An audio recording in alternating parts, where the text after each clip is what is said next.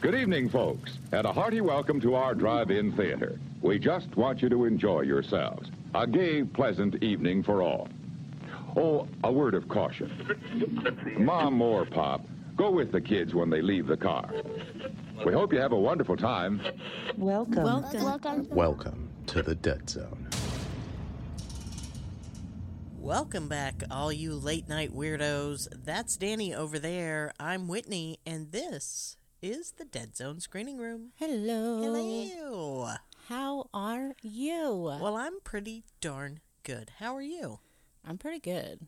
I'm just saying, I'm pretty excited um, about this month. September is always one of my favorite months because I feel like it's just the beginning of the best time of the year.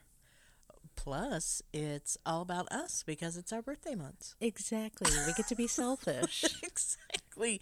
And who doesn't want to celebrate that? exactly. We who doesn't want a whole month dedicated to them being all about themselves and saying, "Look, I don't care what you say. It's all about me, baby." It is the American way. That's what we do around here. Well, it's the reason why we're doing the movie we're doing today. Uh, but before we get to that, just a recap. A few months ago, Danny and I inherited a traveling drive in theater and were told to watch horror movies of our choosing to figure out what we want to add to the theater's vault and what to leave behind in the dead zone. The only other rule is to never be late opening the drive in for those who are able to find us because yeah, the theater moves around. It's never in the same place twice, and it's a mystery as to where it'll show up next. But if you use your knowledge of horror and follow the clues in each episode, you might be able to figure out where the drive in will show up next. And this week, because Danny and I share a birthday month, we would like to officially welcome you to our bloody birthday bash where for the next two weeks we'll be celebrating by gifting each other one of our favorite horror movies that the other one has never seen. And this first week was Mine All Mine. So we will be starting out with John Carpenter's campy classic, Big Trouble in Little China. Uh, some people might try and say this isn't a horror film. Uh, to them, I say, fuck you, it's my birthday, and you may go eat your cake in the hall with that one weird kid that eats his boogers and talks way too much about that one time he accidentally saw his sister's boobs. That's why I'm excited about this month because, uh, A, I feel like I want to make this like an annual thing because obviously we have birthdays annually. That's crazy how that works out. I would like to unsubscribe from my birthday membership if I could. Too late. Lifetime supply of birthdays. But but I think it's fun because we kind of get to use this as an excuse to kind of show titles like this that may not technically fit into the category of horror or it's just not one that we have the best ability to like fit into a series or you know just something like that. Uh, the one-offs that's like you know something that you always ask me all the time have you seen this? Have you seen this? or one that i'm constantly talking about and you've never seen and it just gives us an opportunity to for no rhyme or reason besides it's my birthday and i freaking said so. We have a reason. Yeah, exactly. It, it, this movie has one of my favorite characters of all times. He's a an idiot, uh, but somehow things always work out for him. yeah Therefore, I see very much of myself in him. and uh, yeah, this movie isn't even listed as a horror film. Uh, but n- number one, it's John Carpenter. So, I mean, it kind of gets a pass there just by default. Uh, and number two, there are horror elements to it. yeah They last maybe two seconds at a time. yeah and there is not a damn thing scary about this movie. It's just fun as hell. Mm-hmm. It's one of those campy 80s classics, and you just turn your brain off and have a good time. Yeah, it's one that I just don't know would have even been on my radar had you not put it on there and had we not watched it. And it was, like you said, it was so fun. It was a hell of a ride the whole time through. And it's one of those that, like, and not in a bad way, but pretty much keeps you on your toes in the whole the whole time through. In the way of like, it's just kind of constantly going. There's not a whole lot of downtime in this movie. Correct. Uh, but I think that's I think it's like you said it's fun. It makes you be there in the moment, living there, watching that movie. And then you, we know when it's over, it's over, and that's it. You've had fun watching the movie, and what more can you ask for from a movie like this?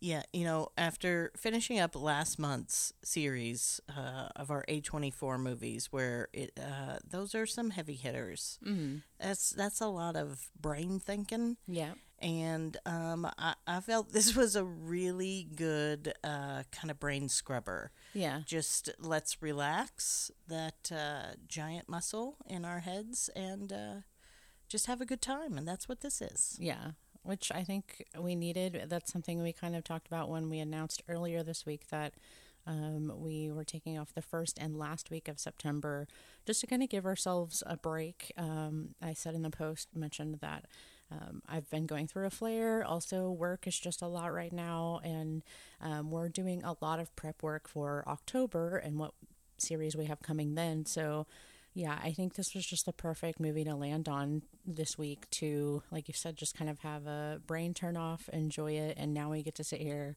jump into it, and talk about the ridiculousness that this movie holds. And of course, before we do talk about that ridiculousness, now's the time to give you guys a warning about all the spoilers that we're about to get into. If you want to watch the movie first, now's the time to do it.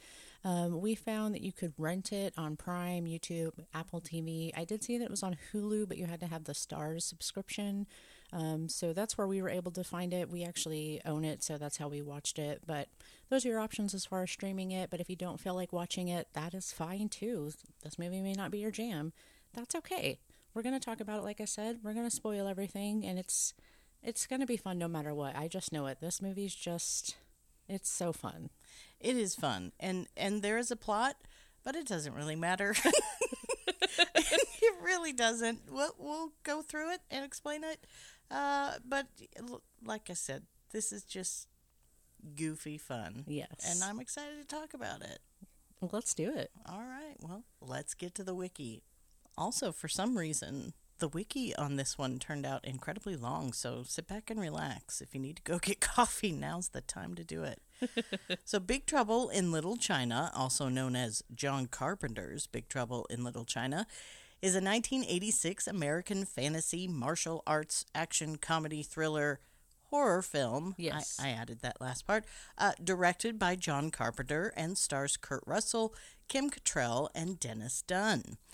And this movie is the perfect example of how the industry loves to screw with creators. So, the original screenplay was written by first time screenwriters Gary Goldman and David Weinstein. Uh, Goldman had been inspired by a new wave of martial arts films shot against this background of Eastern mysticism. Uh, what they came up with was a Western set in the 1880s with Jack Burton as a cowboy who rides into town. Can you imagine this as a Western?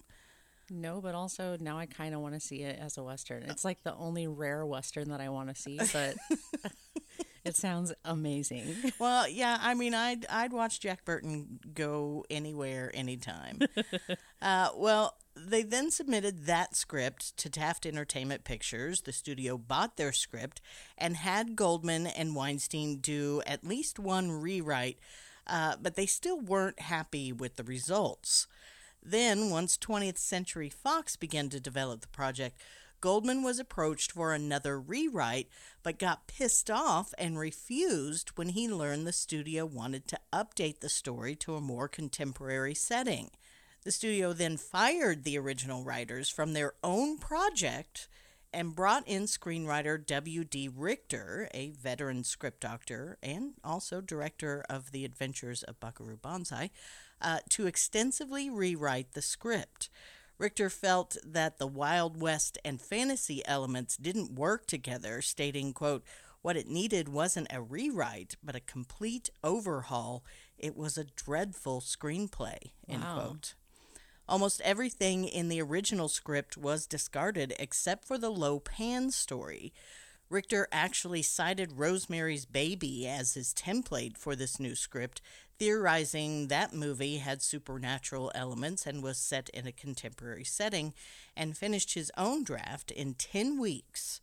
During this time, Goldman actually contacted Richter and suggested he shouldn't work on the project. And Richter finally told him, Look, I'm sorry the studio doesn't want to go forward with you guys, but my turning it down isn't going to get you your job back. They're just going to end up hiring someone else. When all was said and done, Fox wanted to completely deny Goldman and Weinstein a writing credit since what they had written isn't what we end up seeing in the film. But in March of 1986, the Writers Guild of America West determined that the written by credit would go to Goldman and Weinstein based on the WGA screenwriting credit system, which protects original writers. This upset director John Carpenter, who has stated Goldman and Weinstein's script was quote unquote outrageously unreadable and believe Richter should have gotten full credit, who in the end had to settle for an adaptation by credit for his work on the script. Carpenter did make his own addition to Richter's rewrites, which included strengthening the Gracie Law role and eliminating some material deemed offensive to Chinese Americans. Carpenter had also said that he was very drawn to the dialogue in the film, which reminded him of the rapid fire delivery in such Howard Hawks classics as Bringing Up Baby and His Girl Friday. As for the casting, and I love this fact here, according to Wikipedia, the studio offered Kurt Russell the part because they felt he was an up and coming star. Up and coming. Despite the fact at this point in his career he had already been working steadily for the past 24 years, starred in multiple successful television shows, plus had already starred in feature films Escape from New York and The Thing. Uh, but no, no. Any minute now, his career is really going to take off. They're like, I don't know. There's something about you, dude. we we think we're onto something. we like the cut of your jib, son. Russell said of playing Jack Burton that he liked the notion of being, quote, a hero who has so many faults. He falls on his ass as much as he comes through. At heart, he thinks he's Indiana Jones, but the circumstances are always too much for him, end quote. For the second half of his crime fighting duo, John Carpenter had seen actor Dennis Dun in Year of the Dragon and offered him the role of Wang Chi only a few days before principal photography began. The martial arts sequences came pretty easily for Dun, who had some training as a kid and had done Chinese opera as an adult. He was particularly drawn to the portrayal of Asian characters in the movie, stating, quote, I'm seeing Chinese actors getting to do stuff that American movies usually don't let them do. I've never seen this type of role for an Asian in an American film, end quote.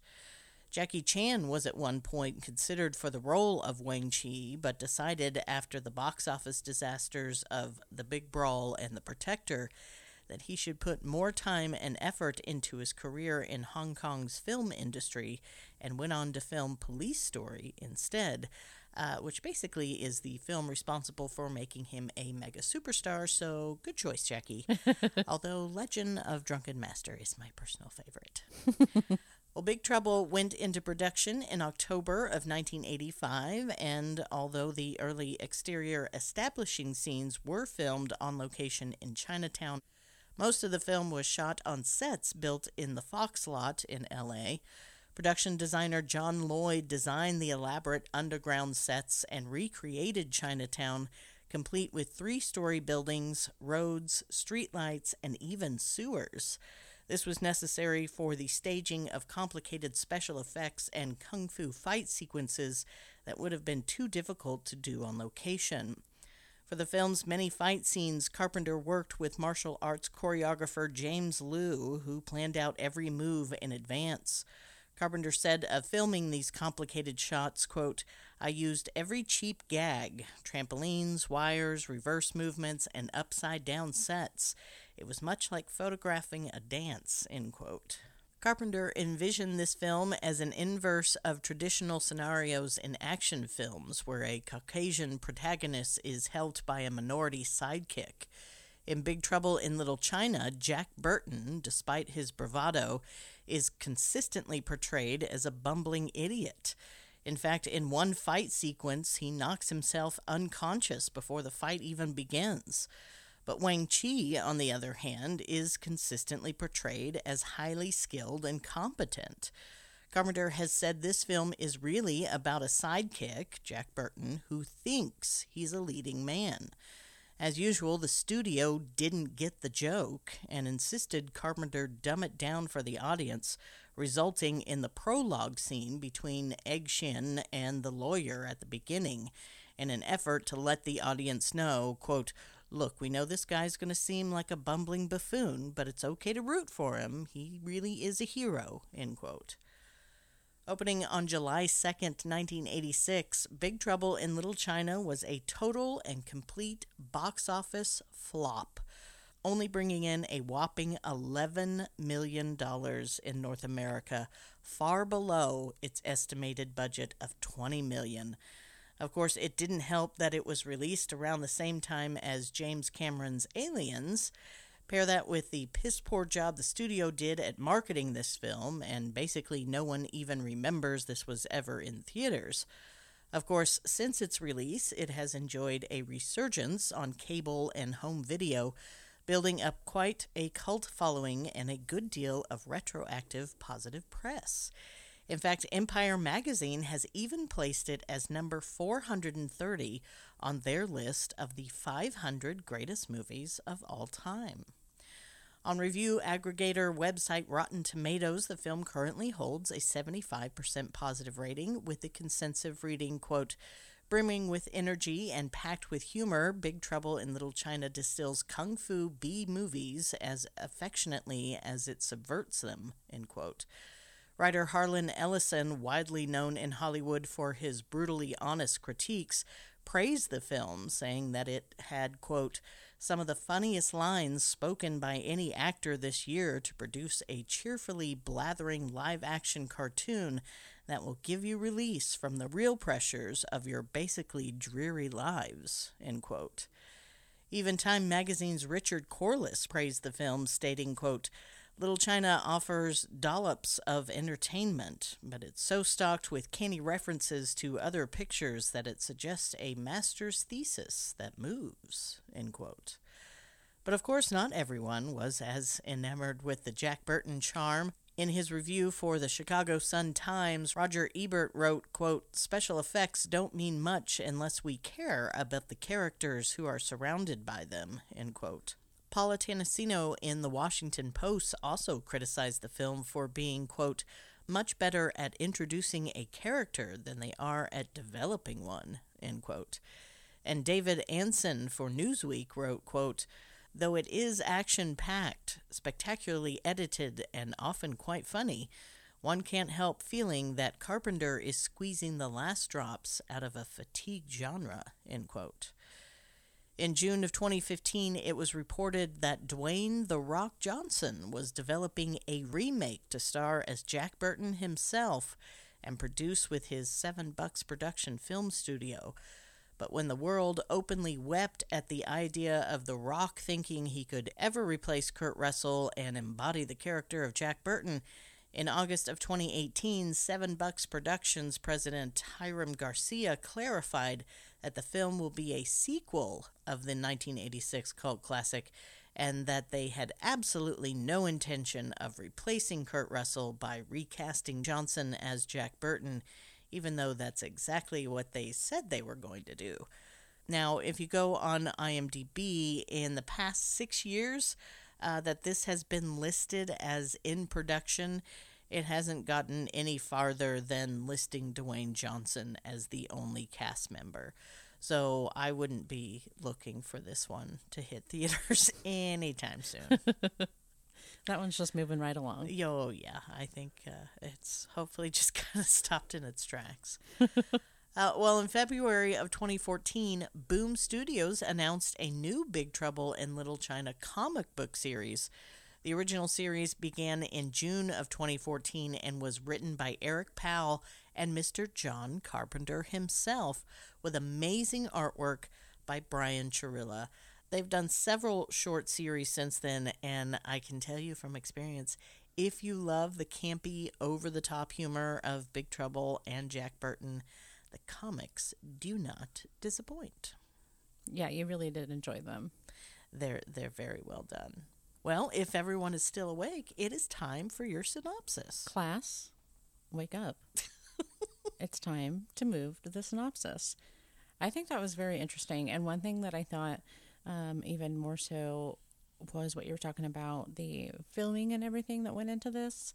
I think I just didn't realize, you know, watching this, the time when it was made, how much, I guess, finagling you would have to do with different effects and different scenes and stuff like that to get it to look the way that it did, you know, as practically as possible.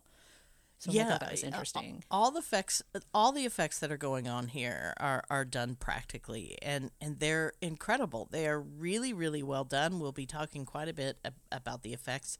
You know, the problem is, like I said earlier, I mentioned that all of this stuff, it's it's on screen for like two seconds. You're like, wait, what is that? That was cool. it's like I, I, this movie suffered from a lot of ideas, I think, and yeah. we just kept feeling like we had to keep shoving them in, yeah. and uh, uh, it would have gone a, a lot longer way, I think, to develop some more of these individual ideas instead of putting a bunch of them in there. But it's it still will always be one of my favorites. I, I just I will always love this movie. Yeah, I think I think the synopsis itself kind of uh, get, just gives you a little peek into the madness of this. It just sounds bananas. So it says.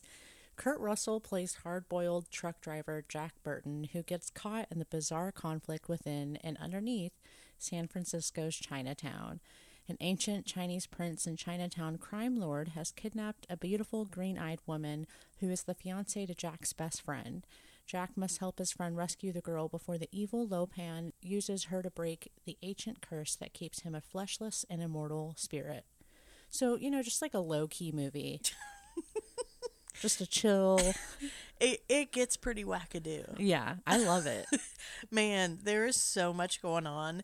And, you know, I said that suffered from having this too much gene, which I, I personally have. Uh, which I think is why you appreciate it. Like I, I think it did it in like all the right ways. Exactly. To make it, it the way it is. In this particular movie it works because it's supposed to be, you know, kind of those campy over the top action movies. Yeah.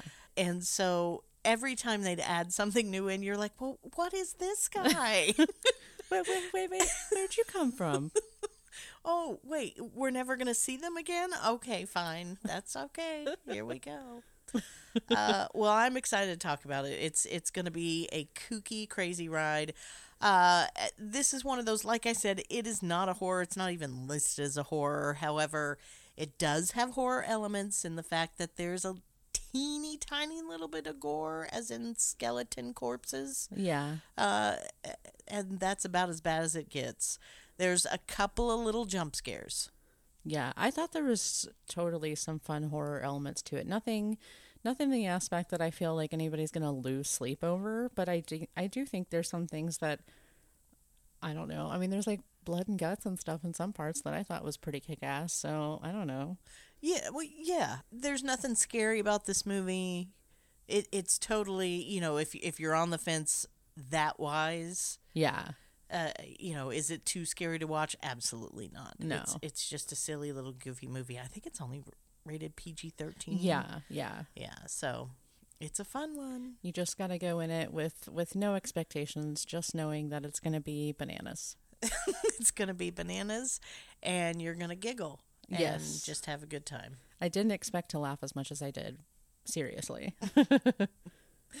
All right, well, here we go. We start out with Egg Shen, a tour bus driver from San Francisco's Chinatown. He's talking with a lawyer he's thinking of hiring because whatever we're about to see happen in this movie has left Egg Shen in a bit of hot water with the city. And before the lawyer agrees to take the job, he needs to know if Egg is covering for some dude named Jack Burton. But Egg just tells him to leave Jack out of this. They owe him a great debt of gratitude for he showed great courage. So, so here we are. We have our scene that the studio insisted be put in here to ensure everyone look, this guy's going to look like an idiot, but we promise he's the hero. Just stick with us. Trust the process. I mean, I don't understand how they don't understand that that's the whole, that's the joke of it. yeah. It's infuriating. well, Egg Shen here is played by the incredible Victor Wong. I absolutely adore him. Uh, his other creepy credits, he was also in John Carpenter's Prince of Darkness, and he was in the original Tremors. Oh, which, yeah. uh, another great 80s brilliant movie. Yeah, that's another one that I hadn't seen until you showed me, and it was it was amazing. Yeah, that's definitely going to have to show up in the dead zone at some point. Oh yes, Well, the lawyer then asks Egg if he really believes in all this magic stuff and monsters and ghosts, to which Egg answers by holding his hands about a foot apart as crackling charges of electricity arch between them. He says, See, that was nothing, but that's always how it starts very small. We then switch to an exterior shot of a road traversing some rolling hills, and for the first time, we are introduced to Jack Burton and his beloved truck, the Pork Chop Express. we also get our title card for Big Trouble in Little China, complete with Chinese characters um, that don't uh, really translate that well. Uh, it's it's supposed to say Big Trouble in Little China, but apparently, if you translate it literally, it says evil spirits make a big scene in little spiritual state. well that checks out. Honestly, at the core of it, I mean, it's close. I like that they make a big scene. Get out of here! You're just embarrassing all of us. you're causing a scene now. Come on. Well, Jack is a long haul truck driver making his way back to San Francisco. He loves to hear himself talk, much like myself, and he gives a bunch of nonsense advice, much like myself, over the CB radio to whoever will listen. I have a podcast. he says things like, It's like I told my last wife, honey, I never drive faster than I can see. Besides that, it's all in the reflexes. What does that even mean? I don't know. Who cares? It's wonderful. it's sage advice that I'm sure we're just too unenlightened to understand. Yeah. Uh, he goes on to say when some wild eyed, eight foot tall maniac grabs your neck, taps the back of your favorite head up against the barroom wall, looks you crooked in the eye, and he asks if you paid your dues, well, you just stare that big sucker right back in the eye and you remember what old Jack Burton always says at a time like that. Have you paid your dues, Jack? Yes, sir, the check's in the mail. There you go. So this is Kurt Russell. um, uh, he said that he based this character off of John Wayne. And as soon as I heard that, I said, "That is exactly I can who see he that. sounds like." Yeah. I can definitely see that. Uh, well, Kurt doesn't have uh, too many other creepy credits. Of course, he's in another one of my favorite horror films of all time, The Thing. Never heard of it. Uh, uh, he was in uh, Grindhouse, one of the Grindhouse movies, Death Proof. Okay. And he was in some movie called Bone Tomahawk, which appears to be Oh, another western, but it's it says it's a horror film. But I don't know much about that. that, that one sounds intense. Bone tomahawk. Bone Tomahawk. Well, this was Kurt's fourth out of five movies that he would end up uh, doing with John Carpenter, uh, which also included the TV movie Elvis. Uh, then they did Escape from New York, The Thing, and then they would go on after this movie to do Escape from L.A. Gotcha. So they enjoyed working together. Yeah. Yeah. Well, Jack pulls into Chinatown, and Kurt Russell really had to learn how to drive this truck for this movie. Uh, he didn't have to drive it far, but the couple of times he did have to drive it, they were like in really tight situations. Like they were both in these alleyway situations. And uh, apparently, John Carpenter was terrified he was going to wreck the sets. Uh, and there was some very stress inducing moments is having Kurt drive these trucks. I can imagine. I didn't even think about the fact that you would have to learn that type of skill for that, especially because there's too many scenes I feel like that he would not want to use, you know, a body double or anything like that. Yeah. And uh, you never think about I mean, if you know how to drive a car, you think, well, I should be able to drive a big rig, but it's very confusing. There's like double shifting, there's extra levers you pull. I don't, it's very intimidating. Oh, yeah, I, I could never. I can barely just drive my car. I don't like to, so.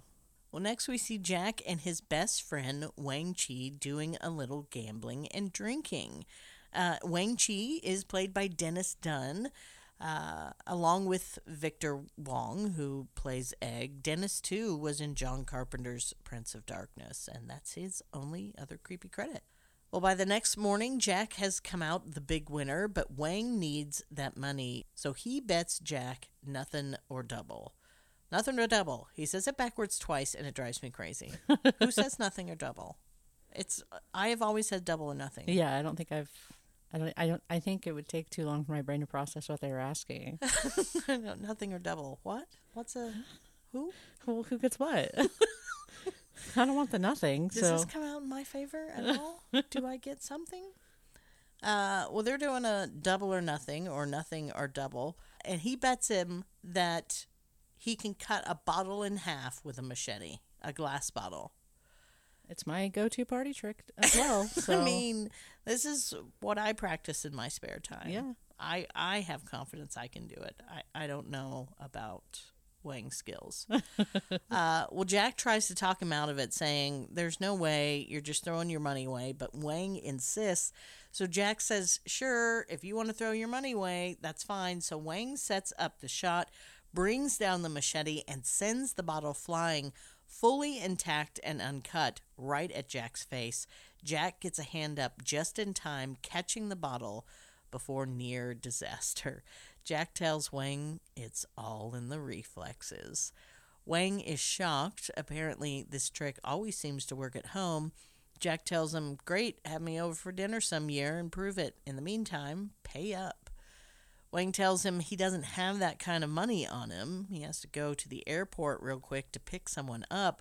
So, why don't they meet at his restaurant in a few hours? But Jack's not letting him out of his sight until he gets his money. So, off to the airport they both go. Uh, in Jack's giant truck. Even though Wang had a much smaller truck yeah, there, yeah. why do they have to get, to take the large, difficult to maneuver vehicle? You know, make a scene. They own the road. this is their road. It is the Pork Chop Express. well, on the way, Jack asks who they're picking up, and Wang explains that he's picking up his fiancee from China, Miao Yin. You can't miss her because she has green eyes, which is apparently very rare. While at the airport waiting on Miao Yin, Jack spots Gracie Law, a lawyer from Chinatown, who is there waiting to pick someone up as well. Uh, and Gracie Law is played by Kim Cattrall. Most people are going to remember her from Sex in the City. Uh, she does have a few creepy credits. She was in a movie called Split Second and another one called Creature, uh, plus some even crappier uh, TV movies. Uh, she hasn't done some very good horror films. She did look like a baby, though. oh my gosh, yes. Yes, very young. Yes. Well, Wang tells Jack she's trouble, but that doesn't stop him from going over to do a little flirting. Jack asks her if he can ask a serious question, to which Gracie answers absolutely not. uh, they continue to try and share some clever banter, but some very rude dudes in crazy 80s sunglasses bump into them. What was the deal with sunglasses in the 80s? It They were doesn't seem like we could see out of any of them They, they were just there to make a statement. Uh, most of the time, you know, they had those ones that look like visor Yeah. across them, the lines Yeah. going across, and some of them that had slits in them, and it just was like, I don't. These were not to be worn for vision. I can't imagine we could see anything. Do many people in that from that time era now have vision problems? I mean, I wear glasses. Well, there you have it. it's So I can confirm. Sunglasses were terrible. Well, Jack tries to tell them off, but Gracie stops him, explaining that they're from a Chinatown street gang called the Lords of Death, and they're very dangerous. Well, I mean, with a name like Lords of Death, I Yeah. wouldn't imagine they're there to sell Girl Scout cookies. That's not a friendly moniker at all. it really is not opening and welcoming. well, we then get a scene that always cracks me up. Uh, Jack, thinking he's actually hitting it off with Gracie, turns to look over at Wang, who gives Jack the "You think it's going well?" look to Jack, who then gives Wang a very "Yeah, I'm a slick ass motherfucker" look. Uh, but unbeknownst to Jack, Gracie walks off. So when Jack turns back around to her, it's now an old woman, and Jack's all like, "Oh, damn, that's not the pretty lady that was here a second ago."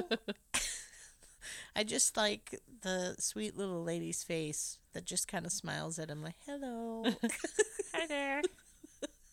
How are you? I'm here to pick up my niece." Well, next we see the girl Gracie is waiting on. Her name is Tara, and she arrives, and one of the gang members moves in like they're going to grab her. This ruffles Jack's feathers, and he feels like he needs to confront the guy.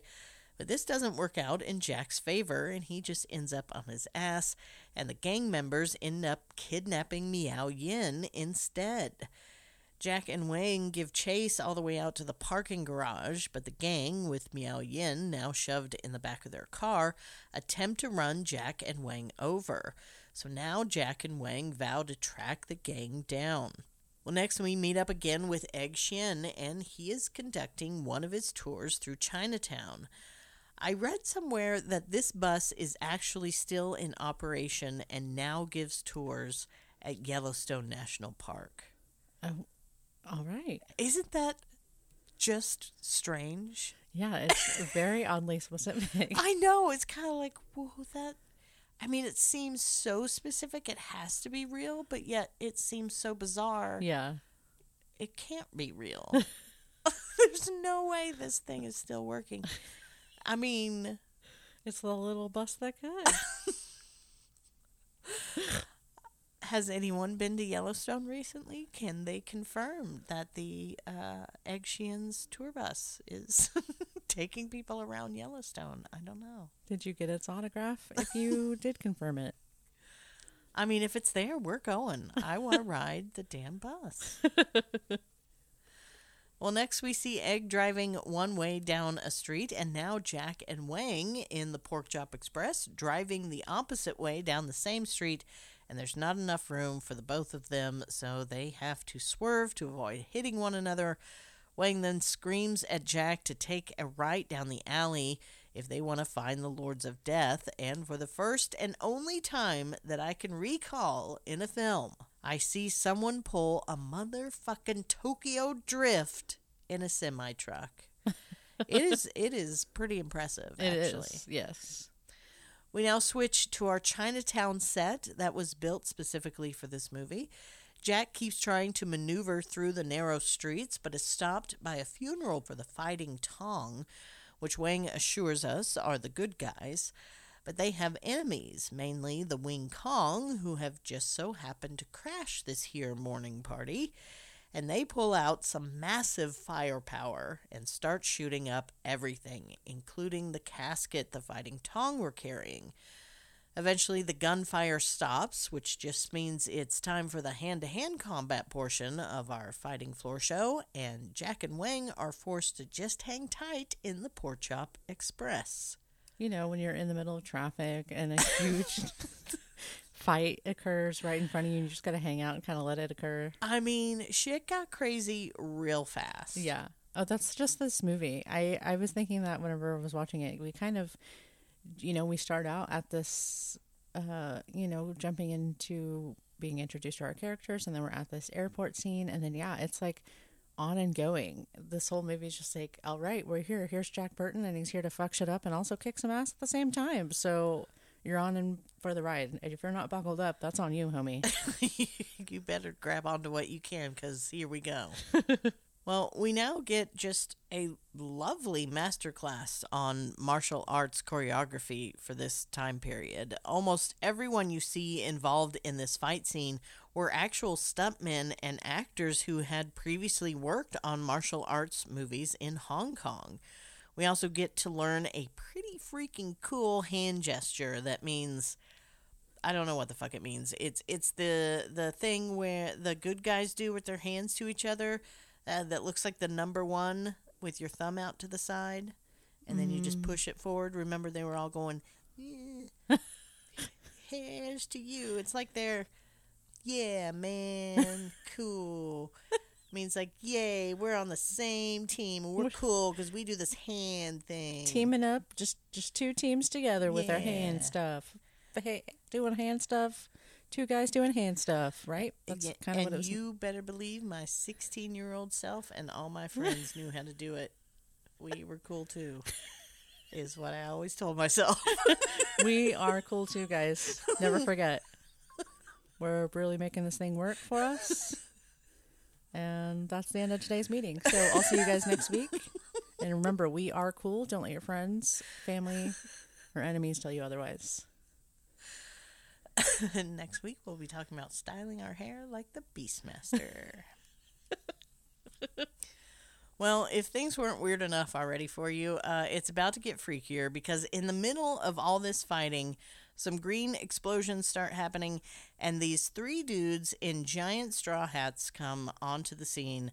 We don't know who the hell they are, but both gangs that are fighting are scared of them and they stop fighting. Uh, so they must be some badass motherfuckers. Yeah, it's enough for us to be like, whoa, these guys aren't to be messed with, I don't think. Well, eventually we learn that these are the three storms thunder, rain, and lightning. And they are the bodyguards of one David Lo Pan, a supernatural crime boss and our villain for this film. So, if you are an old school gamer and think that our three storm dudes look a little familiar, they were actually partly the inspiration for the popular character of Thunder God Raiden from Mortal Kombat, while the character of David Lo Pan, who we'll meet a little later, was the inspiration for the evil sorcerer Shang Tsung. Well, there you go. There you go. Fun facts for all. And if you don't play video games, you might not know, and that's okay. I tell myself. Did you play Mortal Kombat? Or would, would your brother have played Mortal Kombat? Or that would would that have all been before your time? I think that I played, but I like never paid attention. You know, it was one of those things where I was like, I don't care, pick me a character, and then I would just like go for it. Oh yeah, yeah. So it was You never like, get, like into it or oh, anything. oh no, I was never like committed or anything to it. Just kind of there for a little bit. Then I'd be like, all right, this is fun. Bye. Yeah, I just remember it as being the game that you could rip someone's spine out. Yeah, And who doesn't love that? exactly. and if that isn't wholesome, I don't know what is. So, a little background on our three storms. Mr. Thunder is played by Carter Wong, who actually trained the Hong Kong Police Department in martial arts. Mr. Rain is played by actor Peter Kwong. His only other creepy credit is a 2014 horror comedy called Cooties, and it stars Elijah Wood and Rainn Wilson from The Office. I think that sounds great. I don't know why you haven't seen that. I'm this is what I'm I am in shock that I do not already know that this movie exists. It sounds amazing. Sounds like everything I need in my life. I feel there's a hole in my soul that we haven't seen it yet. well, of course, our third storm is Mr. Lightning, and he is played by actor and model James Pax. And I remember my two best friends in high school at the time, Tara and Jamie, both had a huge crush on him in this movie.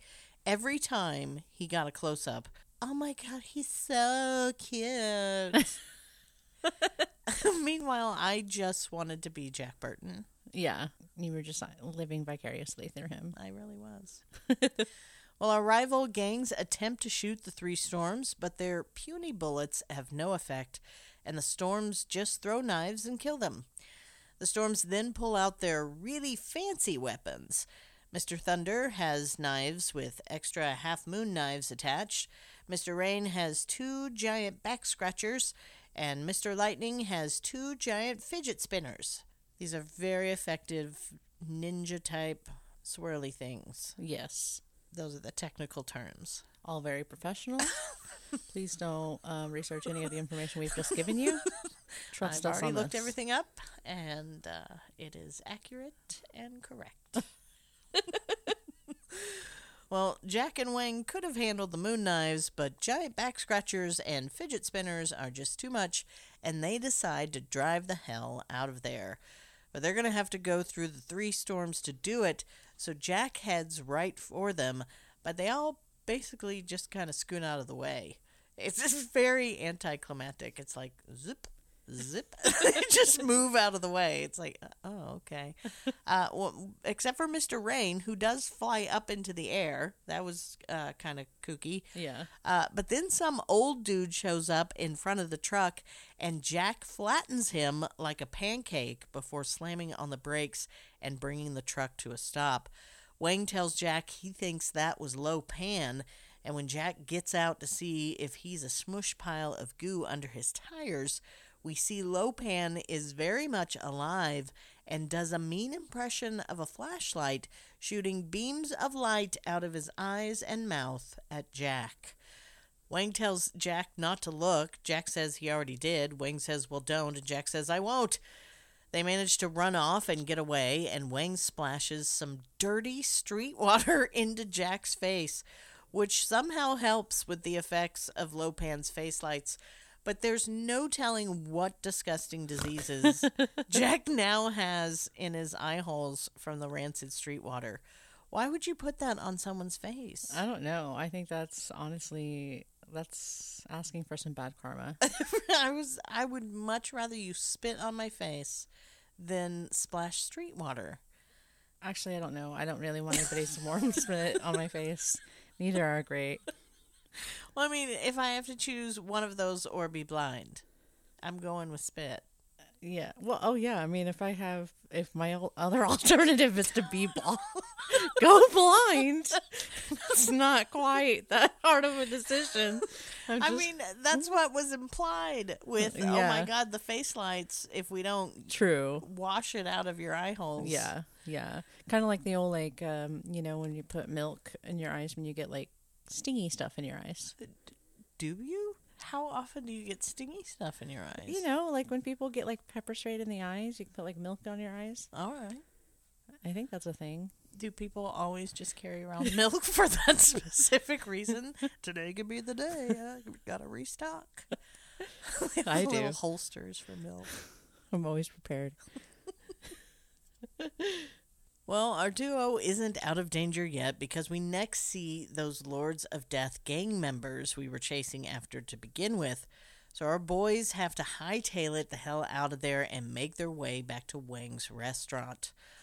Also, I'd like to point out that we see Jack abandon his pullover at this point in some random building. They're like running around, and he's just like, "Oh, it's just, uh, it's, I'm too active." Couldn't So- possibly. he takes this pullover. They're literally like in some like brick tube thing, like implying they're down in the sewers underneath the city. However, by the end of the movie, said pullover is going to show back up. I've always wondered how the hell he got that thing back. you know, it's one of those things that you let things go. If it's yours, it it'll come back. The universe found a way to reunite him and that pullover. God damn it, that pullover truly loved him. And who are we to question that? That's beautiful. It's true, true love. I- I had no idea. This this movie has so many levels. You just needed me to open your eyes to it. I'm glad I could be here to help you with that. It's a beautiful moment.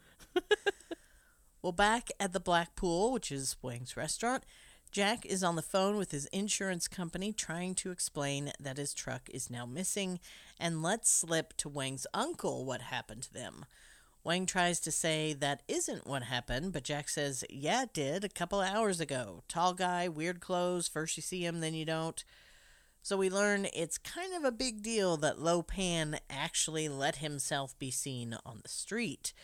We also meet Eddie Lee, the maitre d' at the Black Pool, Eddie informs Jack that the Lords of Death stole his truck.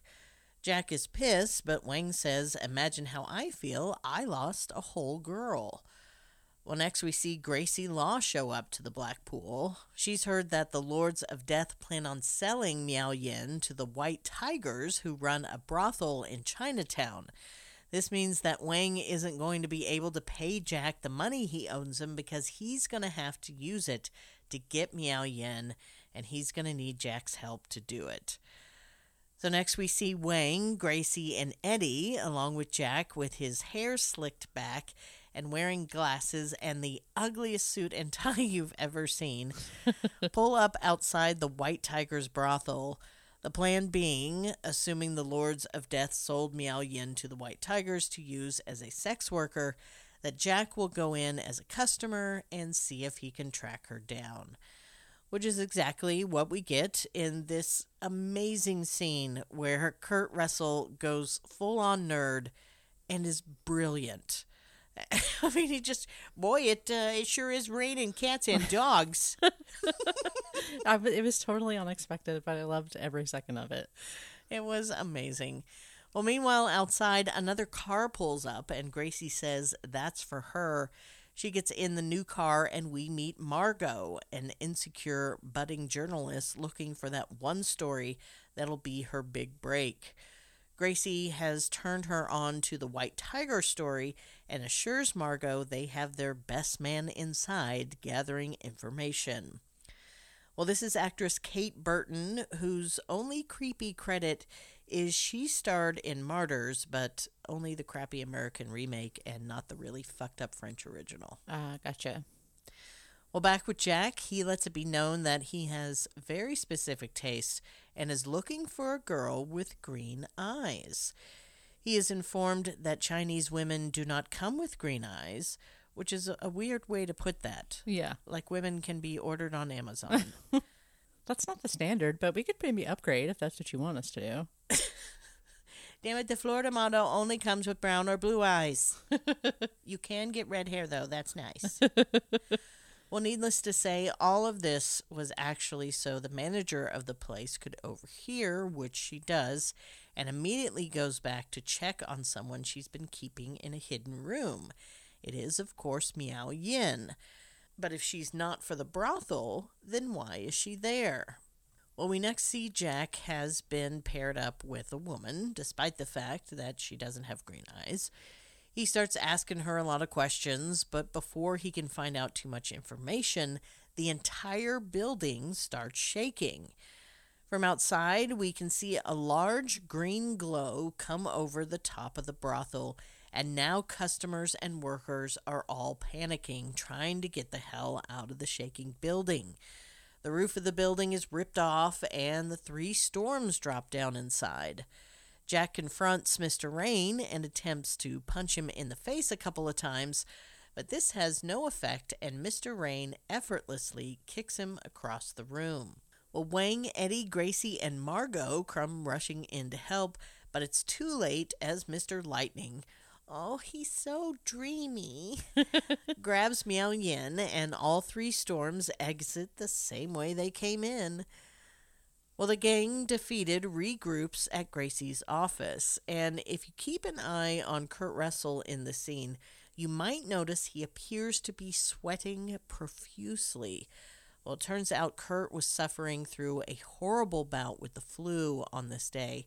It was so bad, Carpenter rearranged that day's shooting schedule to get to Kurt's scene first so they can get him out of there as soon as they could so he could go and rest. Oh, that sucks. Uh, it he had to be miserable. Well, the group is able to deduce that if the storms took Miao Yin, that must mean Lo Pan has her. To which Margot says, quote, You mean the same David Lo Pan that's chairman of the National Orient Bank and owns the Wing Kong Import Export Trading Company, but who's so reclusive that no one's even laid eyes on this guy in years? No. nope, different one. Stupid question. Of course, that's not who I mean.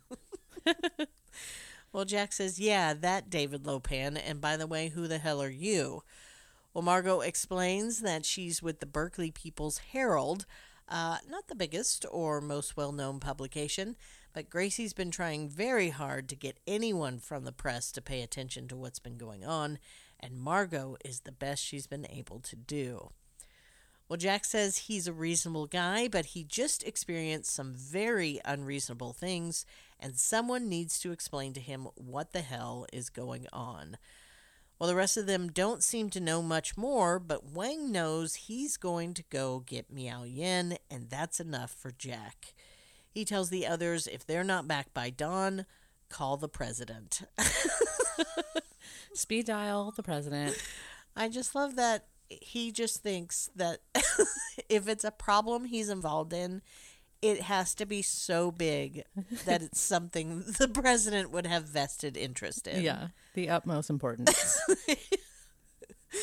Well, Jack and Wang then head over to the Wing Kong Exchange, which sounds like where you go to Chinatown to trade stocks. But it's actually where this Lo Pan guy is supposed to be. So our duo walks right in the place, pretending to be telephone repairmen. Uh, and you know they're telephone repairmen because Jack carries in with him an actual telephone. Not a cell phone. This is long before those were a common thing. No, he's carrying an actual telephone like you would find on someone's desk. Is th- is this the phone that is to replace the broken one? In which case it seems like someone there could have just switched those out. It's literally just unplug one and plug the new one in. Don't question things. It doesn't matter really. Uh, it we're along for the ride. So the guys come in all loud, talking at the same time, causing so much confusion. Uh, they make it right past the guards before anyone could even ask, "Why the hell are you carrying a telephone?" well, the guys make their way down into a basement area and find a locked door with words written on it in Mandarin. Jack asks Wang what it says, and Wang tells him it says hell of burning oil. Jack's like, Oh my God, are you serious? And Wang's like, No, it just says keep out. oh, Wang, you scamp. Well, back at the black pool, Egg is doing something that appears to be the equivalent of casting runes to foresee the future. He tells Gracie and Eddie that a goat butts against a hedge and its horns become entangled. They must gather their strength because now there is clouds and thunder and the image of difficulty at the beginning. But finally they shall bring order out of chaos. All makes sense. All of that checks out. It it does.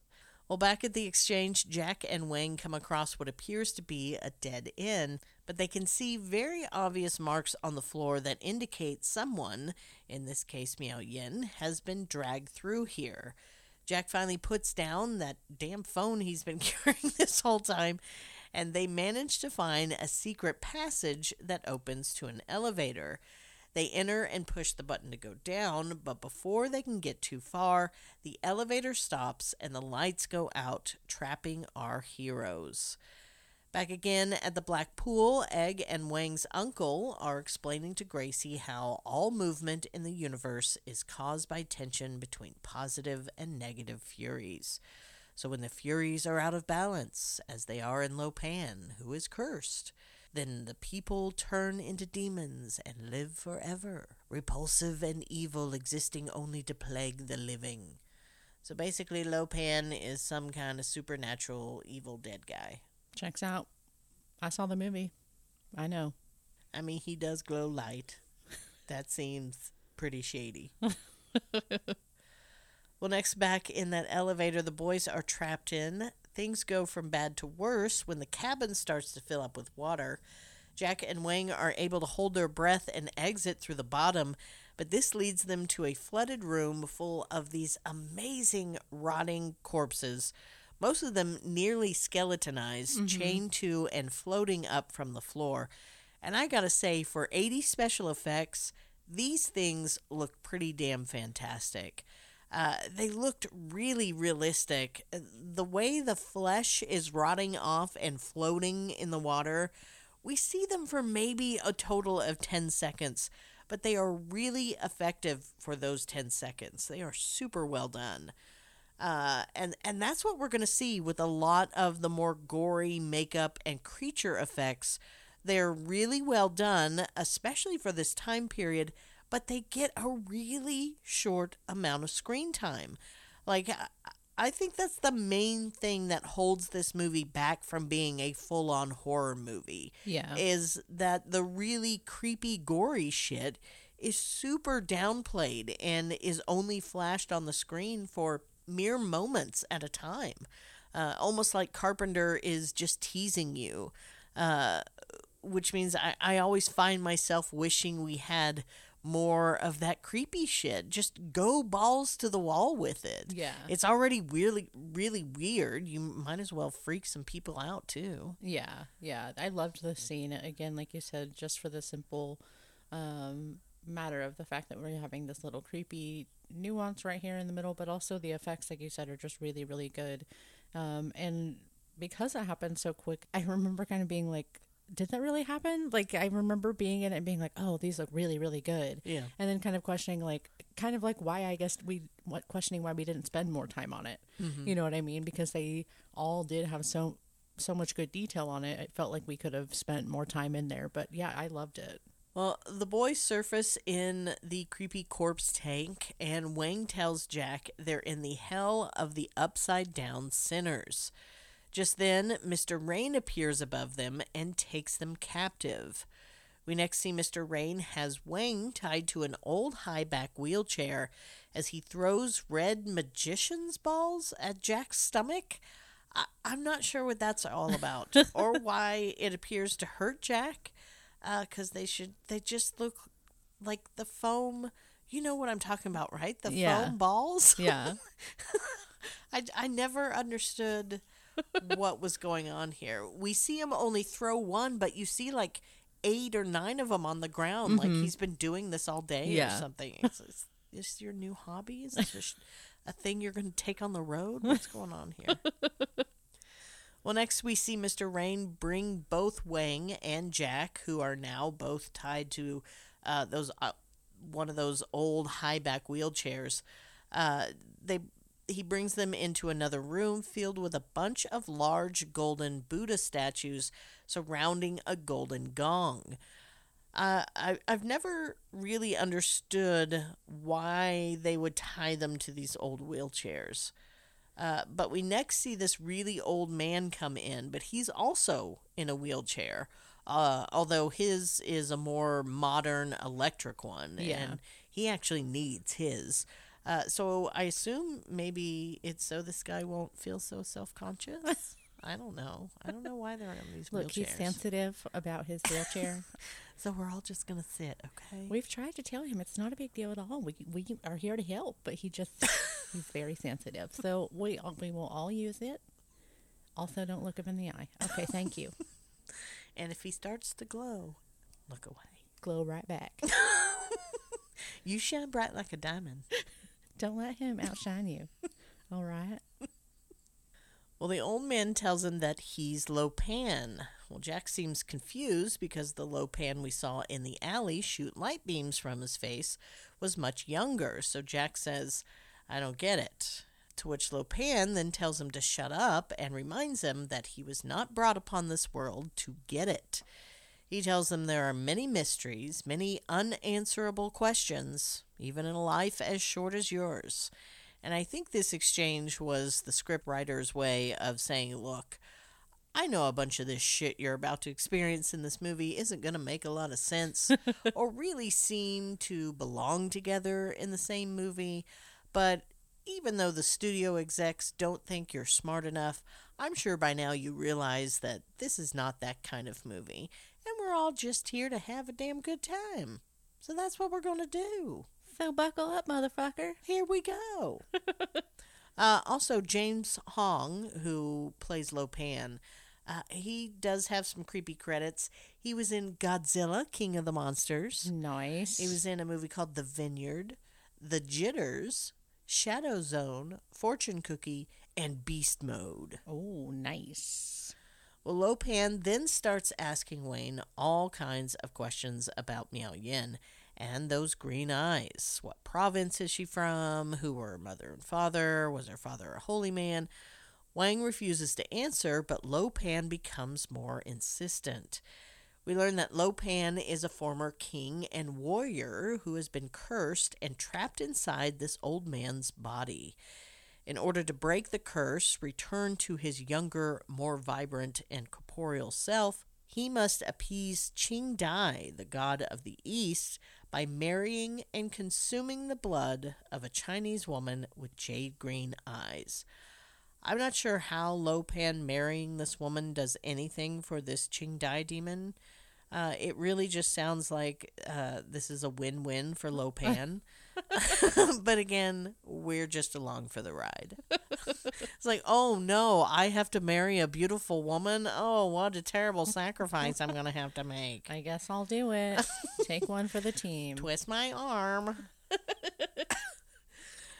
well, Jack's not falling for any of this mystic mumbo jumbo crap and says, What? I'm supposed to buy this shit? 2,000 years and he can't find a broad to fit the bill? Come on, Dave, you must be doing something seriously wrong.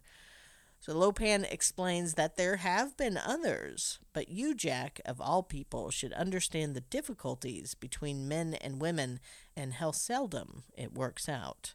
So basically, what Lo Pan is saying, yeah, I have found some other very rare green eyed Chinese woman in the past, but it just didn't work out so I couldn't break this curse that I've been trying to break for hundreds, if not thousands, of years.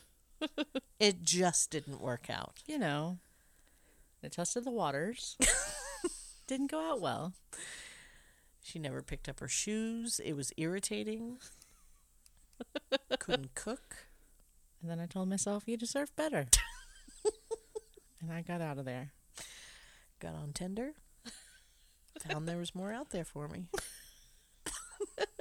Been looking ever since. Well, just then, Lo Pan notices on the CCTV monitors next to him that Gracie, Eddie, and Margot have now shown up at the Wing Kong exchange, and that really pisses him off. I love his reaction here. He's like, Who is that? He's just, I mean, you already have people who've broken in. He just seems to really overreact to the fact that more people are trying to break yeah. in. It's like, no, no, no. We can only have two. That is our limit. well, we now switch to the trio as Gracie is threatening the guards with bad publicity if they don't let them in. But just as the guards are telling them, you shall not pass, Mr. Thunder shows up and tells them that he can help them. Only now he's dressed up in a suit and holding a cigar. He, like he, he looks like he's going to sell them a used car. we next see Jack and Wang still tied to those wheelchairs, locked in a room with skeletons hanging on the wall. Well, Jack manages to rock his wheelchair back and forth enough so he can tip it over, which he does. But now he's still tied in the wheelchair, only it's just on its side on the floor. I'm not really sure how this helped him in any way. I mean, yes, he can like reach things, but it seems like he could have done that in a seated position, upright. It doesn't matter. Uh, eventually, he does manage to get his blindfold off and reach the knife hidden in his moccasin boot. Meanwhile, we see Mr. Thunder bringing Gracie, Eddie, and Margot down in a freight elevator. But somehow, no one seems to notice the cabin filling up with gas, and they all pass out you know, it happens. I mean, even when they start coughing, no one starts going, hey, something's not right here. We're in danger. Uh, well, of course, Mr. Thunder does not pass out. How does that happen? I mean, he wasn't wearing a gas mask or anything, but he's just fine. Invincible lungs. Uh, good for him. We're all very impressed. Well, the elevator opens up, and Mr. Thunder instructs four members of an 80s girl band uh, to pick up their passed out guests and move them. Who are these ladies? They just come running in their little matching outfits yeah. and their little headbands. Uh, they they look like they're backup dancers in a uh, Pat Benatar music video. they really do. well, back with Jack and Wang, we get some more exposition on the Lo Pan backstory that has something to do with an ancient army of the dead and monkey sacrifices. Uh, but the complete mythology here isn't that important. What we really take away here is what Wang says about belief, about how Chinese children are all told these stories as kids, but when they grow up into adults, they stop believing the stories are true. Uh, so basically, it's the idea that as we get older, we tend to lose our childlike wonder and no longer believe in magic, and therefore the magic dies within us. We didn't know this was a Disney movie, but this is an action film. So, son of a bitch, let's get back to fucking shit up, right? Keep your emotions to yourself. Uh, well, Wang and Jack conversation gets interrupted just in time to keep the story moving forward. uh, as we hear someone at the door to the room, Jack and Wang get back in their wheelchairs, pretending to still be tied down. Turns out it's old fancy dress Mr. Thunder who brings Eddie's unconscious body in and hangs him on a hook on the wall. Now, just before you think he went all Leatherface on him and Eddie has just suffered a horrendously graphic death, the hook actually only goes through the back of his jacket. We actually hear the fabric tear. And so he's just kind of hanging there by his jacket. It must be like the world's best made jacket. like, I need to know where you got that jacket. It's very impressive. Anyway, Jack and Wang take the opportunity to jump Mr. Thunder. Jack pulls a knife on him and literally jumps on Thunder's back, giving Wang enough time to rouse Eddie, get him out of his special jacket to escape the room. Mr. Thunder then starts inhaling a bunch of air, uh, which makes his body start puffing up like an overly excited bag of microwave popcorn. Uh, he eventually puffs up so large that it knocks Jack off his back, where he lands back in one of those wheelchairs, sending it flying backwards down a long hall, with Jack only able to stop it inches before the chair dumps him backwards into a deep well. He then uses all his might to push both wheels forward just enough so he can jump out of the chair right before the chair goes over the side and down into the abyss below. It's a very high adrenaline scene. Oh, it's very, very action packed. Yes. I worried about my little Jackie. but he pulled it out. That some bitch, he pulled it out. He really fucking nailed it. A bit later, Lo Pan gets word of the boys' escape, but he doesn't want to hear any excuses. He just wants them found and their flesh boiled until it falls off. That's lovely. It's nice to know he's keeping up with his hobbies in his advanced age. It helps keep the mind agile. yeah, self care. Well, we next get another amazing special effect where we see old Lo Pan glow from the inside out and turn into the younger Lo Pan we saw earlier in the day during the gang fight. But again, the effect isn't on screen for more than six seconds, leaving me so wanting more. Yeah. Well, let's talk for a minute about how really amazing some of these makeup and creature effects are. Uh, so, the effects were done by Boss Film Studios, which closed its doors in 1998.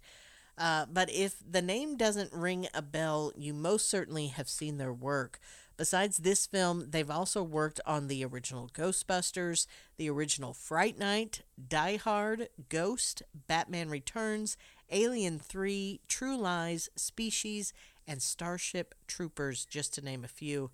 The company was founded by legendary effects artist Richard Edlund, who earned four Academy Awards for his pioneering work at Industrial Lights and Magic. One award from each of the three original Star Wars movies, and one for Raiders of the Lost Ark.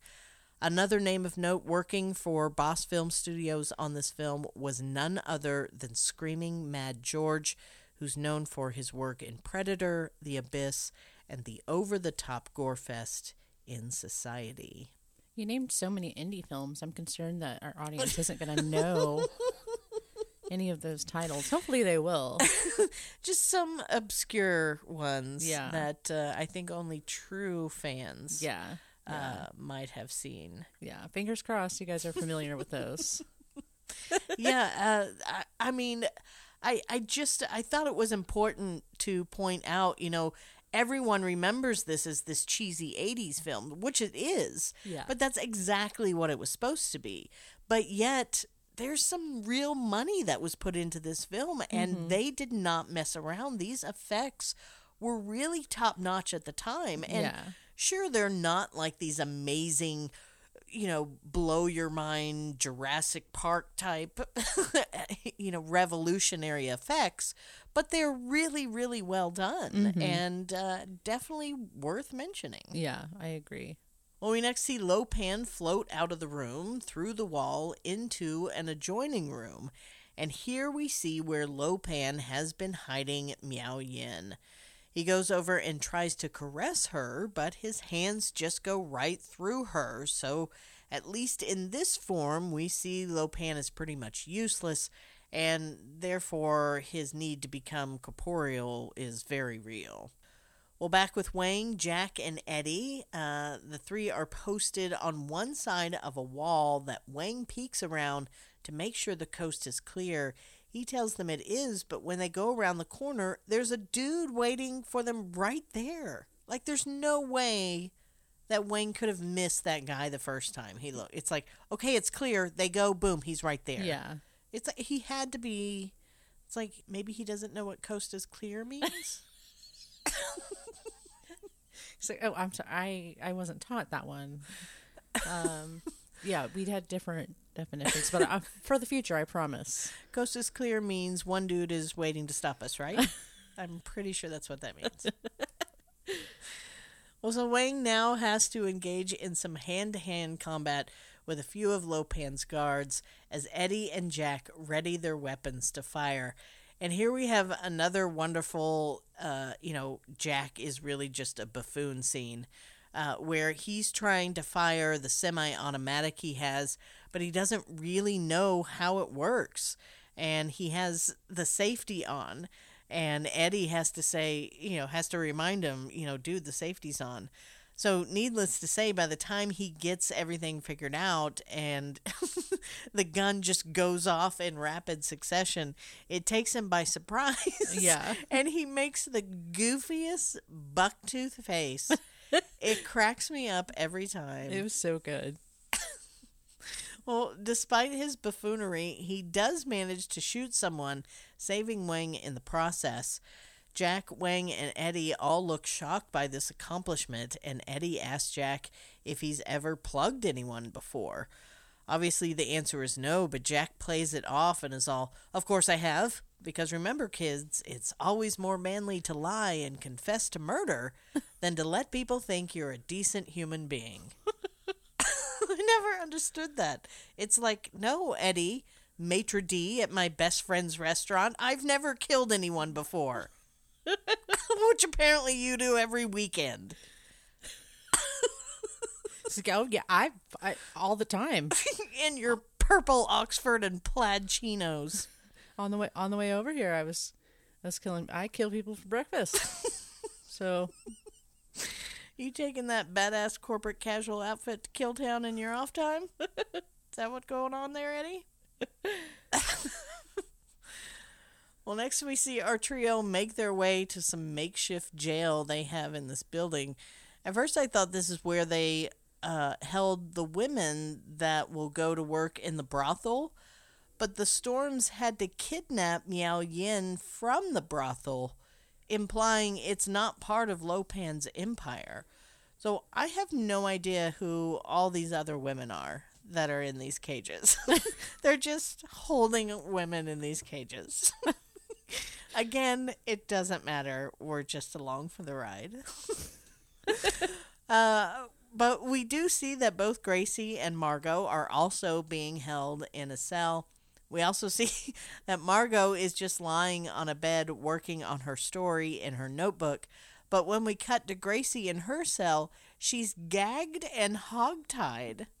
Like, why does Margot get to do homework and Gracie is trussed up like Hannibal Lecter? what did she do? you can have reading time, but your friend, you can't trust her. Okay. She's sketchy. Well, of course, the plan here is to set the girls free, so Jack takes off around the backside while Wang pretends to take Eddie hostage and approaches Lo Pan's guards and tells them to open up or he'll blow Eddie's head off. What?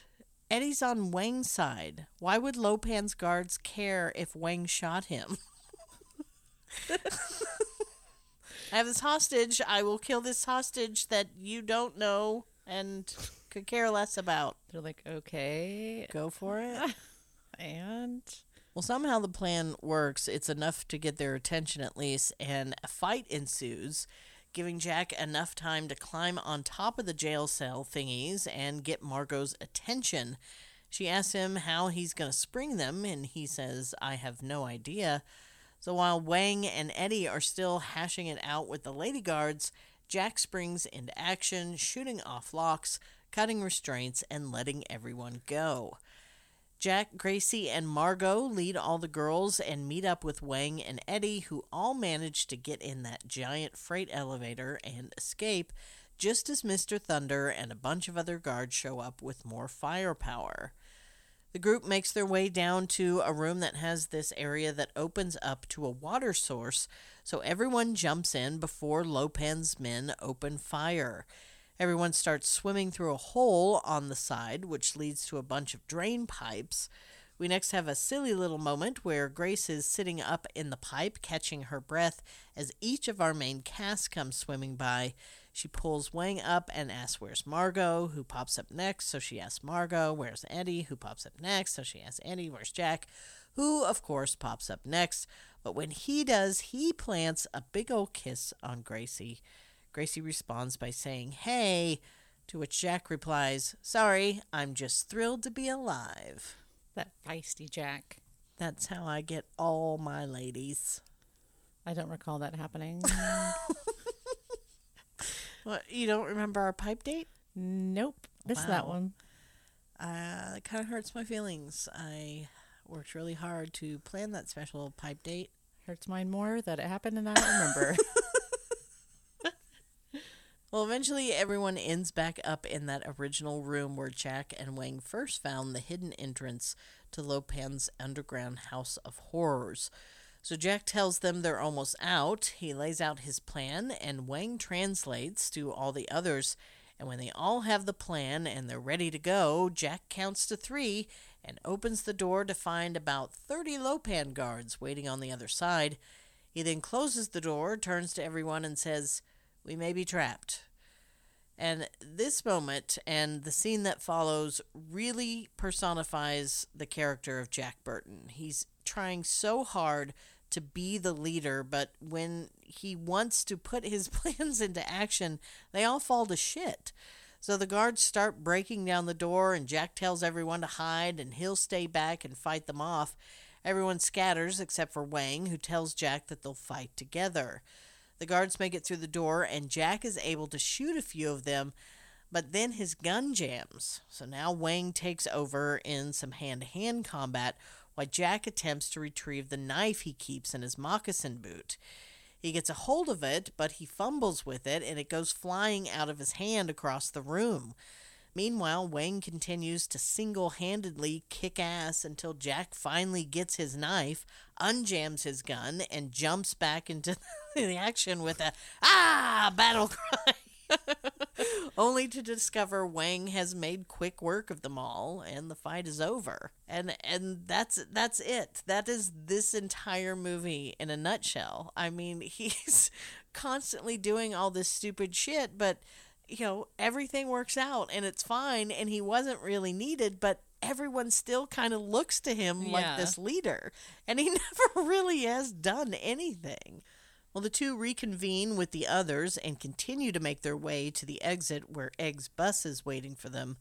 But before handling their last obstacle, which is getting past the guards at the main desk, they pass a statue against the wall where we see the eyes get replaced with real creepy eyes. And by real, I mean they're animatronic and controlled by the special effects crew, but they're red and yellow eyes, so you're supposed to be like, ooh, a scary monster is back there. Also, if you listen to the commentary for this movie with John Carpenter and Kurt Russell, which is great, by the way, it's really just like listening to two buddies get together. Uh, Carpenter hated this effect because one of the eyes moved slower than the other, so he thought it made the monster look cross eyed as it looked left and right. But I always thought that was purposeful.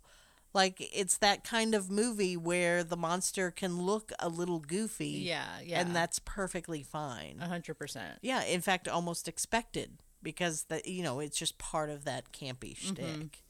But but apparently it drove him crazy.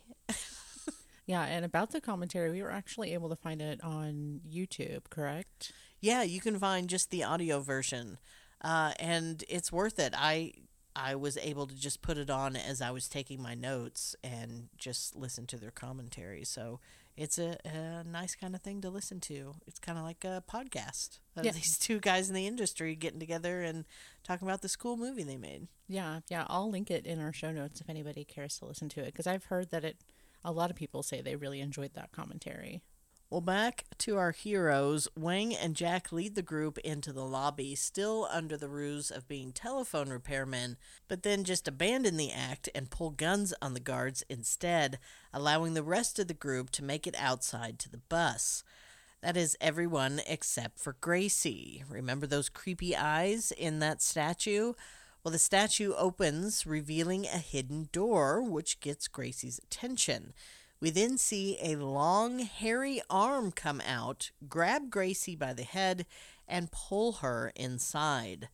The rest of our group, remember, they still have all those other ladies with them that were in those cages, make it to the bus, but more guards come outside with machine guns and start riddling the bus with bullets.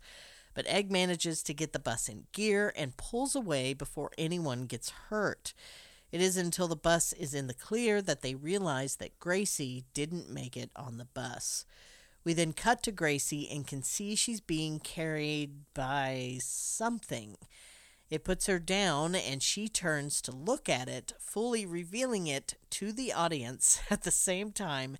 And it appears to be some sort of terrifying orangutan monster that Carpenter just refers to as the Wild Man. The first time I saw this movie, this thing scared the shit out of me. I'm not kidding. When they reveal it, it's it's one of the only two like really jump scare moments. Yeah. It just kind of it turns around real fast and reveals its face is kind of shocking. It has a lot of teeth Yes. just a whole lot of teeth.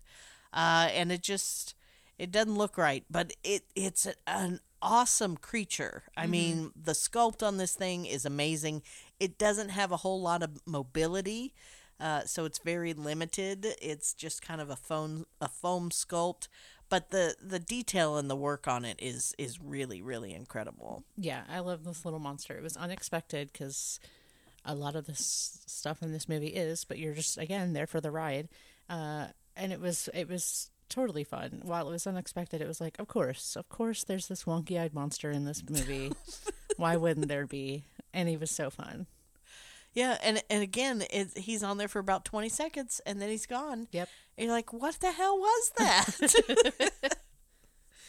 well, of course, we never get any explanation about uh, what this thing is, where it came from, or how it apparently came to work for Lo Pan, because it literally delivers Gracie directly to Lo Pan, who's all like, what does it mean after all these years to find two women with green eyes? Because, oh, yeah, by the way, Gracie just so happens to also have green eyes.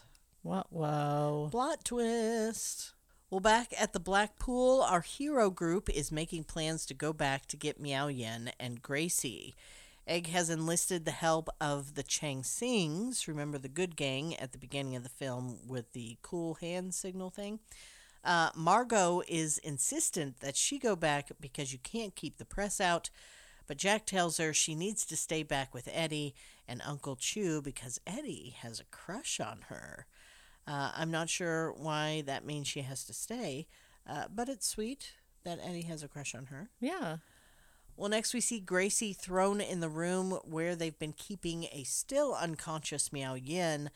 Lo Pan comes in in his taller, younger form and appears to have Gracie under some sort of trance, and he tells her that this is all black magic and he needs to marry a girl with green eyes who can tame the burning blade.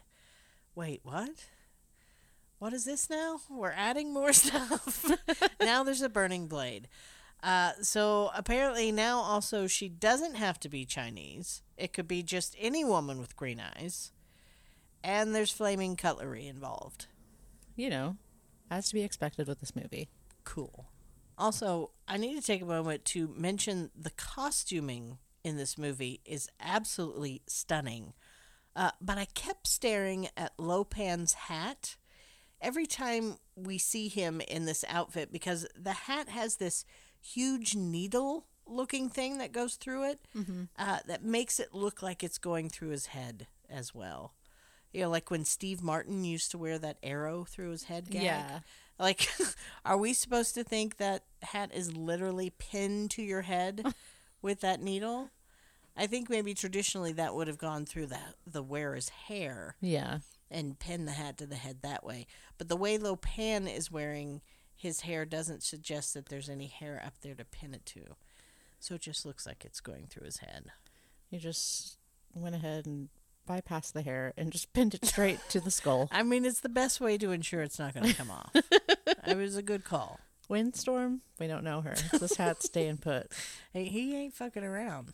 Also, he shoots more light from his face at Gracie. So that's a thing. Yeah. And it's not like a turn on. Like she's like not excited about it, you know? So Yeah, it's kind of blinding, a little hot. well, next, our hero group makes a stop at Egg's place to gather supplies for their rescue mission. So, if you look closely, the interior of Egg Shen's place here is Fire Station 23, the same building used as the business interior in the original Ghostbusters. Oh. You can see the fire poles uh, that Dan Aykroyd is so excited about and everything. In fact, one of those fire poles leads back down into the underground where Lo Pan is. I don't know how I didn't realize that. Well, I mean, it's not like it said Ghostbusters on the building or anything. I feel like I still should have should have taken notice and I'm pretty disappointed in myself. So We'll, gi- we'll give you a pass. We'll give you a pass. okay. It'll be all right. Okay, thank you. Thank you. Well, we see Egg all suited up with his magical accoutrements, and he's grinning. He's very excited for our fight ahead. Uh, he looks so excited as it appears his life has been kind of leading up to this moment uh, and the coming encounter with Lo Pan. Plus, Victor Wong, he's just so dang cute. He is. Uh, he has the best little adorable smile. Mm-hmm. Well, back with Lo Pan, he's still trying to figure out which green eyed lady to marry and has started a ceremony to help with that, which includes a floor show from a now shirtless Mr. Thunder and his half moon knives. It's actually a beautiful display of Carter Wong's proficiency in martial arts. I'm just not sure what it has to do with the ceremony. I'm sure it was just Carpenter saying, "Wow, this guy's really talented, and I'd like to showcase some of that on film." Uh, so he just added this scene. It, it's lovely. It's it's beautiful. We also get some close-up shots of Kim Cattrall and Suzee Pai in their green contact lenses, because neither actress had actual green eyes, but apparently they were so uncomfortable they could only put them in like 10 minutes before they were about to film. Oh no. And it'd just be like, okay, go now, do the scenes, and then they'd have to quickly take them out. Yeah. They were, they were not a, a pleasurable experience for either one of them.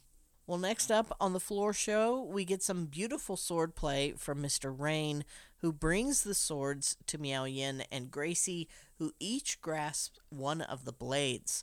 The three storms and Lo Pan then infuse the blades with their chi or power, or uh, they do something, uh, but it, it just like it powers them up, and the blades begin to glow.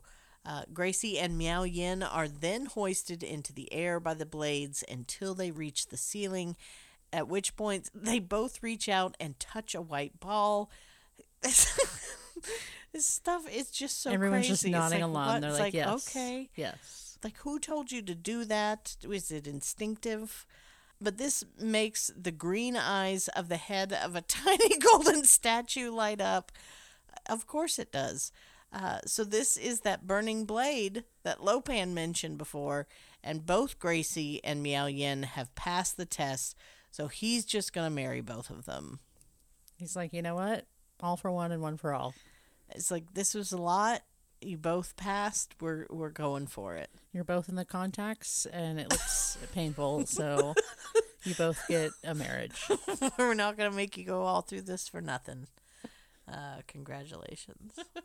well, checking back in with our hero group, we see them making their way through these underground caverns. They can sense something in the water below them when all of a sudden a giant angler type fish with huge teeth comes out of the wall, causing Egg to throw some magic balls at it and tells it to come out no more. Meanwhile, Jack is about to piss himself and is like, What? What will come out no more? What the fuck is going on around here? and here is another reason why the character of Jack Burton is so amazing because kudos to Kurt Russell for being willing to play a hero that's anything but especially in the 80s when our heroes were, you know, Rambo and Arnold Schwarzenegger. Yeah. And you had to be the manliest man that ever manned. Yeah. And Jack Burton, no matter how much he'd like to think he's those guys, he just isn't.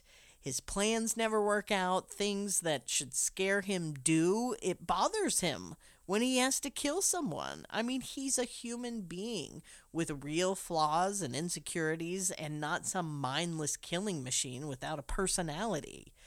We love Jack because of his flaws, not despite them. Also, anglerfish thing, another amazing creature. And we see it for like three seconds. Yes, it's so fast. I, I really think Carpenter was suffering from the sting of the backlash he originally received from the over the top effects in the thing. Uh, by the time he makes this one, you know, he's done Christine and Starman, both of which have little to no gore or over the top effects. You know, I mean, they just really they laid into him when the thing came out, just about how it was so needlessly gory and everything was just over the top, and oh god, they just ripped him uh, for those effects, and so I think it it really uh, he shied away from it in these next three films that came out. He's just like, I, I just, I, I don't want to get massacred again. Yeah, yeah, and Uh, he he actually ended up having kind of a, a different bad experience th- with this one. You know, the studio just because they had no idea how to market it and and just didn't get the humor of it and and so it- it got buried and poor Carpenter just really became disillusioned with with big studios after making this film Yeah. and uh, he went completely independent after this and, Oh, wow. and I I think we all got some great films because of it Mm-hmm. well, back at Lo Pan's, we see Gracie and Miao Yin have been changed into their wedding gowns. And again, I've got to point out the costuming in this movie. The costume design was done by April Ferry, and she just did a phenomenal job. Just to give you an idea of her caliber of work, some of her other films include the original Child's Play, Donnie Darko, Jurassic World, and Game of Thrones. She was even nominated for an Academy Award for her work on the 1994 Mel Gibson and Jodie Foster film Maverick. Wow. Wow. Even Owen Wilson is impressed. well, Mr. Lightning comes in and does his little lightning thing, and it makes Gracie and Miao Yin's eyes go completely white. I mean, it seems like that green eyed thing was kind of important for the wedding, so I'm not sure why we would want to hide those at the last minute. I don't want to see those. Put those away. It seemed like that was crucial to this whole wedding thing, but you know, again, I'm just following the journey. uh, Jack and the hero group finally arrive back at Lo Pan's place. Only this time they enter through the storeroom, which is housing a bunch of dead fish. Egg tells him there's one more thing about the ritual they need to know. Not only does Lo Pan need to marry a green eyed girl to break the curse, to become fully corporeal, he'll have to kill the girl. So the stakes have been raised, and now it's more important than ever that they get to Miao Yin and Gracie. We next see Miao Yin and Gracie being brought into the ceremonial chamber, I guess. I don't know. There's a giant skull and an escalator and a bunch of neon everywhere. It really just looks like they repurposed an abandoned 80s mall. I was just taking down wedding details. I was like, oh, this is what people like. Making it. plans for the future? Yeah. All yeah. right, all right. I'm, I'm down with it. I want to stay on theme. Well, out in the hall, our heroes encounter a floating eyeball monster, which is exactly what it sounds like a floating, fleshy mass about the size of a beach ball with eyeballs all over it. This slimy ball of ridiculousness is linked to Lo Pan, so whatever it sees, Lo Pan sees. So now they know that Lo Pan knows that they're here. Lo Pan speaks to Egg through the eyeball monster and tells him, You've come so far, but too bad I'm marrying both these ladies. I'll kill Gracie Law to become flesh again and live out my earthly pleasures with Miao Yin. Gross. no, thank you. Why did he have to say it like that? I hated it. Live out my earthly pleasures. Get out of here. It sounds horrible. Well, Jack tries to shoot the little eyeball guy, but it just scares it off down the hall. We see Lo Pan enter the ceremonial 80s mall where all his minions are in attendance, including the orangutan wild man and little eyeball dude, uh, who licks his own face with his creepy long tongue. Yeah. I don't like it. it was icky. Well, back with our heroes in Lo Pan's office, they discover a hidden elevator that will take them to the 80s mall. But before they go, Egg wants everyone to do some shots. He tells them this is his magic six demon bag and it will give them a huge buzz and make them see things no one else can see and do things no one else can do. Well, you had me at huge buzz, Egg, and Egg yells, Cheers! at them. it's so aggressive. it's like, why is he yelling? he comes out of nowhere. Why are you trying to surprise them? surprise shots. Cheers! It's like, shit! Everybody spills it. Ah, okay. Well, Wang decides to drink to America, I guess. Wang says, Here's to the Army and Navy and the battles they have won. Here's to America's colors, the colors that never run. And then Jack says, May the wings of liberty never lose a feather. I have no idea why they feel the need to toast America. It's probably the most inappropriate thing they could do at this moment. Yeah. It literally makes no sense. well, the group then all get on the elevator to head down into battle, and on the way down, Egg's medicine is already kicking in, and everybody is feeling fine. In fact, they all seem to be high as fuck. Jack says he feels pretty invincible, and Wang has a very positive attitude about this. Uh, it's one of my favorite scenes in this movie. Yeah. It's it's amazing. Well, our hero group arrives in the 80s mall, and we see Lo Pan has already started the wedding ceremony. Jack and Wang are raring to go, but Egg tells them they must wait until Lo Pan has finished the ritual so that he can be made flesh. Only then can he be defeated. We then see Lo Pan take a very large needle, not the one from his hat, that one is still there, uh, and shoves it into Miao Yin's wrist, which we see is starting to have an effect on Lo Pan as he is now able to bleed.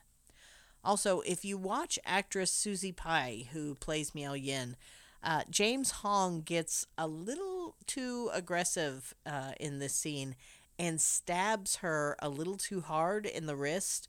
Uh, the character of Miao Yin is supposed to be in a trance, but you can see her flinch. As the scene goes on because he's just kind of digging in there a, a little too hard. I, it always amazes me that they can keep their posture like that in scenes. Like I would be like, ah, ah what? yes, they would be like, bitch. this is not for real. Do we remember that? you take your method shit and go sit in the corner. Gentle. Easy, easy. Well, just then, little eyeball dude sees our hero group, which alerts Lo Pan. Then Lo Pan makes this crazy Scooby Doo like guttural noise. He's like, which somehow translates to get them in guard speak. This prompts literally every other cast member to scream, signaling our final battle has begun. Jack too screams and shoots straight up into the air as punctuation, but he's standing under a stone archway, and the bullets just knock huge chunks of rock down onto Jack's head, briefly knocking him unconscious, meaning, as usual, Wang and everyone else will do the majority of the fighting. Even Gracie has been snapped out of her ritual trance and manages to push a guard off the platform they're on. Egg is throwing all these magic balls that explode, sending hordes of Lo Pan's guards flying. The members of the Chang Sing that came to help are putting on a beautiful display of kung fu, even Wang is feeling the effects of Egg's medicine and is able to completely run a full loop around one of those stone archways before getting into an amazing flying sword fight with Mr. Rain. Meanwhile, Jack is awake again, and Lo Pan is still trying to shove needles into Miao Yin. Jack takes aim to shoot Lo Pan, but Mr. Thunder comes up from behind, grabs Jack's gun, and punches it, turning it to dust and then turning his attention to Jack. But Egg, seeing all this happen, throws another one of his magic exploding balls, which hits Mr. Thunder, sending him flying over a second story balcony. Lo Pan is getting closer and closer to finishing his ritual, and he's getting really excited about it. Like, he giggles like a schoolgirl. He's like, hee hee hee hee. When he sees his own blood, he's like, oh, it's so wonderfully goofy. Jack now bends down to get his knife out of his moccasin boot, but just then another guard comes up to him before he can get the knife out, so he just rolls backwards onto his back with his feet up in the air, allowing for the blade of the knife to stick out of the bottom of the moccasin, which he then shoves up into the abdomen of the guard, which is great. It stops the guard, but now the guard is stuck on the knife, which has pinned Jack on his back to the ground. Lo Pan has now started full on just sucking the blood out of Miao Yin's wrist, but Egg steps up and it's now time for their big showdown.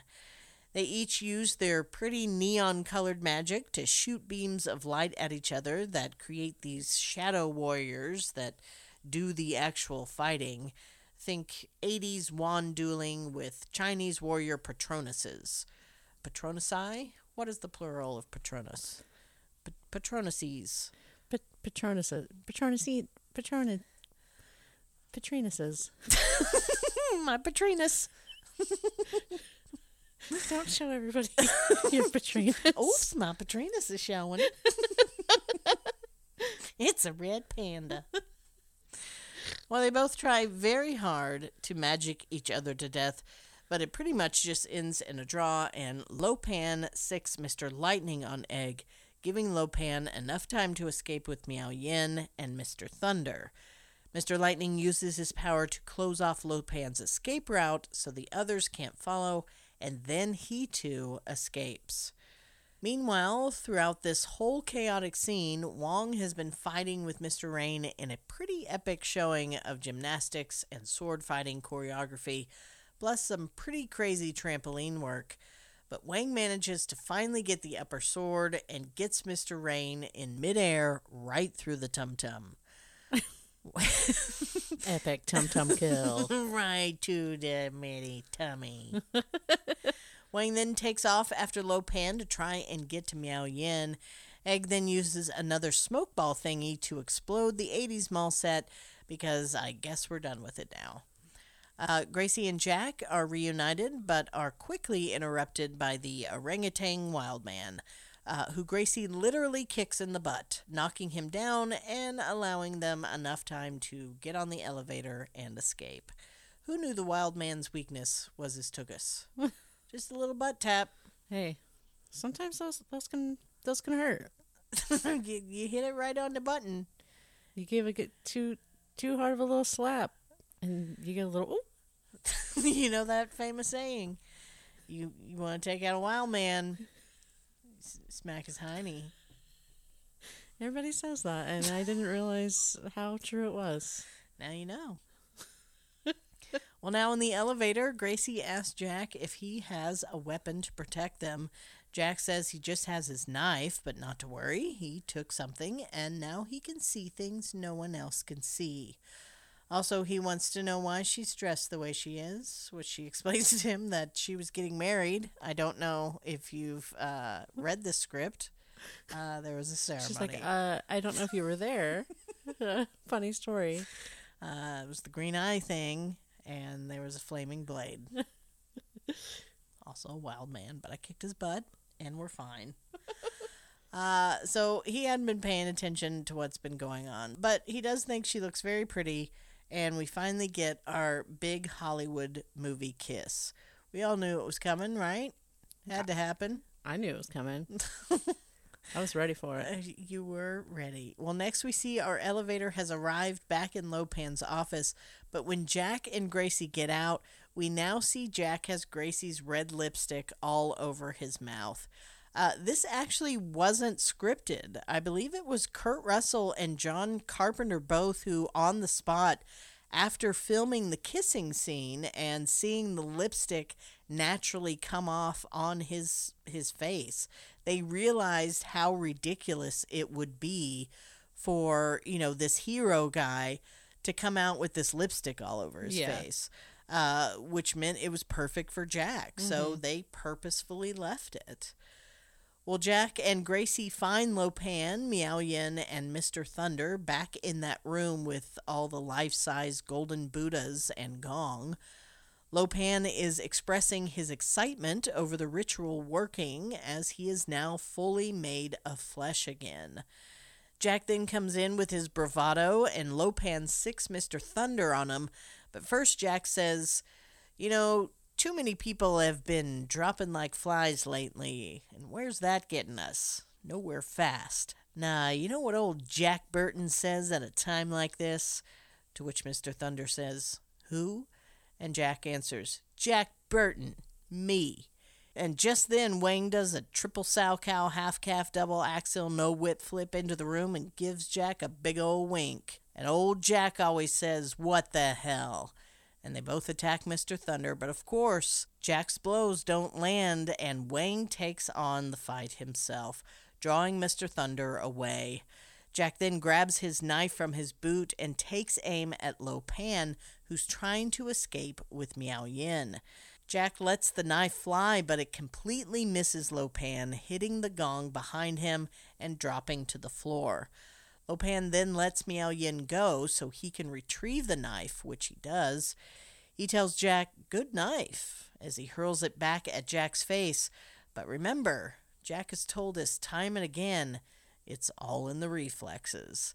And Jack catches the knife and immediately throws it back at Lo Pan, burying it right between that corporeal motherfucker's eyes. Lo Pan drops to the ground with an earth shattering thud, causing all the golden Buddhas to come crashing down one by one, banging the gong in the process. Jack, Gracie, and Miao Yin are then reunited with Wang, who is still being chased and fighting with Mr. Thunder. But when Mr. Thunder sees that Jack has killed Lo Pan, he then goes into self destruct mode. Uh, I- guess because he failed to protect his boss? I, I don't know. Anyway, remember back when Jack jumped on his back earlier and Mr. Thunder started to blow himself up real big? Well, he does that again, only this time he blows himself up much bigger. Like, to the point he's going to explode. So, our heroes have got to skedaddle. Um, because this is going to be messy. Uh, and just when our group makes it out into the hall, Mr. Thunder explodes into some lovely chunky bits, causing the room to collapse around him. Again, it's another great practical effect. Uh, when that guy started blowing up and like his eyes start bugging out and like there's steam coming from his head, it's it's great. It's really good. Well, our four heroes aren't out of the woods yet because here comes Mr. Lightning, and he's shooting his crazy lightning everywhere. But Miao Yin notices an opening in the ceiling, so they all climb up through there. Meanwhile, Mr. Lightning is bringing bits of the roof down and setting the place on fire. But now our heroes are trapped in the room above them with Mr. Lightning still coming for them. But Egg now appears in yet another hole in the ceiling, only the ceiling in this room is way higher. It's like it's like one of those huge cathedral ceilings. It's like it's two more stories high. Uh, and Jack asks, "How'd you get up there?" To which Egg just answers, "It wasn't easy." that's that's the only explanation we get, and and I love it. That that sums up the plot of this movie. It's like, how does any of this happen? It wasn't easy. Don't ask questions. That's the only explanation you get. Well, Egg shoots this rope and pulley system thing down into the room, and Egg uses it to pull each of them up out of the room. But before Wang can make his ascent, Mr. Lightning starts making his way up the hole from the original room even further below them. Egg tells Wang to get out of the way and drops a concrete Buddha statue down onto Mr. Lightning's head, dropping him back down into the room below, killing him. But as his lightning fades away, if you look closely, it makes an arc toward the top of the screen and forms the Chinese character for the word carpenter. This was added in post as a nod to director John Carpenter. oh, nice. I thought that was a pretty cool little little thing. yeah. Either that or it's a threat. Like we're coming for you next, Carpenter. But you think what happened to this guy was bad. well, next we see our group attempting to hightail it out of the building as more guards are now in pursuit. They make their way to a garage in the building and find Jack's truck. The group makes a run for the Pork Chop Express as Jack holds the door to the garage close. Jack then makes a run for it himself as the guards open fire. Again, if you pay close attention to this shot as Kurt Russell is running along the wall, you'll notice a very big explosion go off next to his head. This was not supposed to happen. This was a squib that was set off by the effects crew too early, really putting Kurt Russell at risk.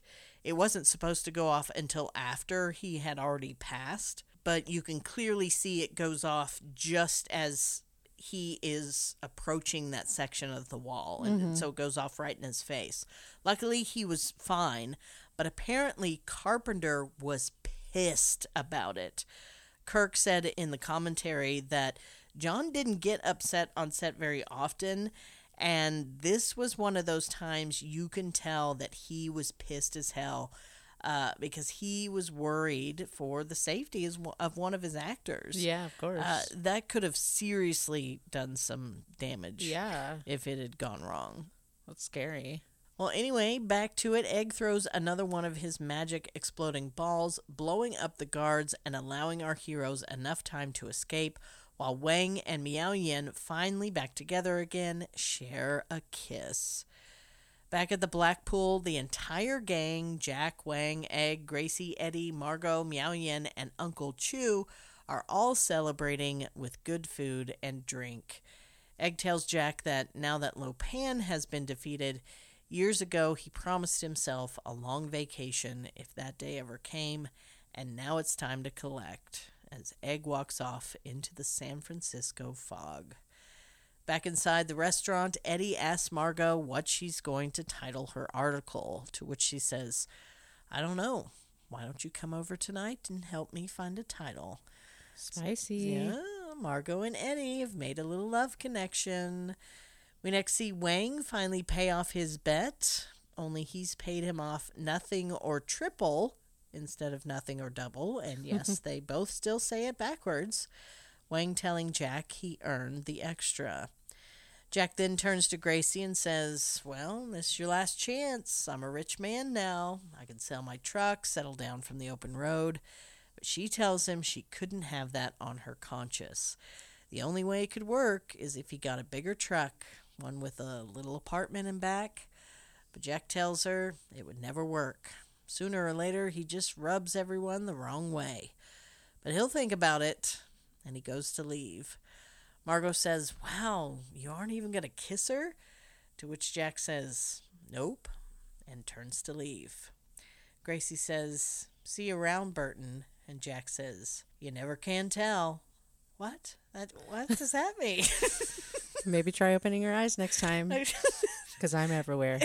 Maybe if you don't have to wear glasses, you'll see me.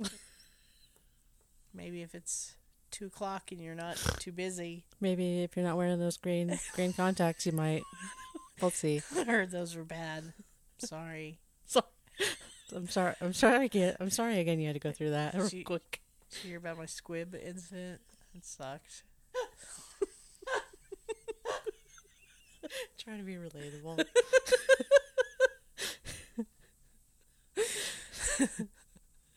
We both had some pretty tough days around here. It seems like. We've really been through it, you and me. You know what they say about hardships bringing people together. All right. Well, I'm gonna go. Yep, gonna put it on a t-shirt. Bye bye now.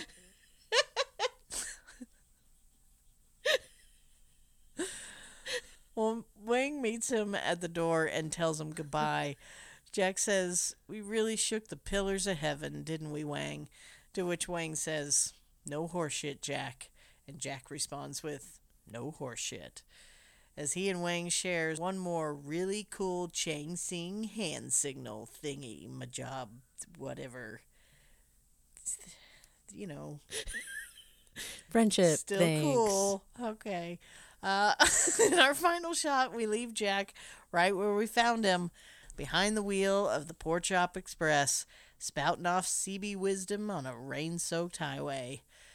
You just listen to the Pork Chop Express and take his advice on a stormy night when the lightning's crashing and the thunder's roaring and the rain's coming down in sheets thick as lead. Remember what old Jack Burton does when the earth quakes and the poison arrows fall from the sky and the pillars of heaven shake. Yeah, Jack Burton just looks that big old storm right square in the eye and he says, Give me your best shot, pal. I can take it. Next, the camera pans to the back of the truck as the rain continues to pour down, and we see Jack has come away with a hitchhiker as the arm of the orangutan wild man comes up, pulling himself up from underneath the truck as he roars into the night. The screen fades to black, and the credits roll. And there is big trouble That was some big trouble in Little China. in Little China. It was so fun. It, it it's absolutely fun. Uh, and yes, the first time I saw that movie when I was a teenager, that last shot scared the hell out of me again when he pops up from the truck. Uh, I do have just a couple of little bits of trivia here at the end. Uh, in Jack's final speech on the CB radio, I just read to you, he says, When the lightning's crashing and the thunder's roaring and the rain's coming down, if you didn't pick up on it, this is, of course, in direct reference to the three storms, Lo Pan's bodyguards that Jack just encountered Mr. Lightning, Mr. Thunder, and Mr. Rain. I didn't realize that. There you go. Uh, we also get one final treat in the form of the song being played over the ending credits. Um, this is the Big Trouble in Little China theme song. It was written and performed by the Coupe de Villes, which is a band formed specifically for this one song by none other than director John Carpenter, Nick Castle, and Tommy Lee Wallace. Who are Tommy Lee Wallace and Nick Castle, you may ask? Uh, Tommy Lee Wallace was the second unit director for this film, and Nick Castle is a writer director that just so happened to write Escape from New York with John. Maybe you've heard of it. He also just so happened to play the original Mike Myers, otherwise known as The Shape, in John Carpenter's Halloween. Oh, A role he also reprised in uh, the 2018 Halloween and the upcoming Halloween Kills and Halloween Ends, which is currently in pre production. Well, there you go. There you go. How fun! And the song was, uh, It's terrible. it's it's one of a kind. It's so bad. But i- you know, in in the same way that this movie is absolutely terrible, it's terrible in the most charming and wonderful way possible. Yeah. And if you don't remember the song or haven't seen it, there's an actual music video available that you can currently watch on YouTube, or you, at least you can here in the states. Just type in "Big Trouble in Little China" music video, and it should come up for you. I will, uh, if I remember to, link it down in the show notes for you guys because it's it's special. It is so fun. Uh, yeah. Anytime someone says "Big Trouble," I always have to follow it up with "In Little China." Yeah, yeah. It's it's so good. I didn't quite understand it until watching this movie, and then I was like, "Oh, I get it." And now my joy is your joy. She's only singing one of the greatest hits to ever bless my ears. All right. Well, we got to do some prompts for this one. Are you ready for it? I'm ready. All right. So, what did you have for your popcorn spiller? Uh, so for me, I had the the cave guy, the monster dude. The Mr. Orangutan Wildman. Yeah, yeah, yeah. Just because it was so unexpected. I mean, a lot of this movie is, but it really kind of, I mean, for the most part, stays the course of being this kind of like action movie with like paranormal sequences, you know, and this kind of fantastical way of um, the way they're fighting and stuff like that. So when this kind of like orangutan monster pops out, it's unexpected in an unexpected way, as in like, oh, I didn't realize we were doing a monster thing. uh, but here we are, and it's just it's really unexpected, but Yeah. also fun. It is what it is, and I loved it, and so yeah, that was mine. Yeah, and uh, that's what I have. I, I just put both times the wild man was revealed. Yeah, Yeah, because both of them, it catches you off guard, and it's just, it's just, it's a fun moment. It's one Mm-hmm. of those fun scares. It's like, oh, John, you son of a bitch, you got me. It's kind of one of those things. yeah, yeah, absolutely.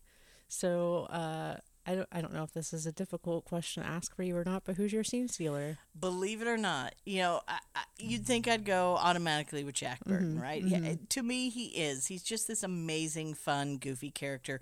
But really, my ultimate favorite character in this, it's always Egg Shen. Yeah, I adore Victor Wong, and every time he's on screen, I just uh, he just makes me so happy. yeah, that's that's who I had as well. Oh, really? Yeah, just because I think, you know, going into this movie, I mean, obviously looking at the movie um, poster and everything, and and really for myself, I just didn't know a whole lot about this movie going into it at all.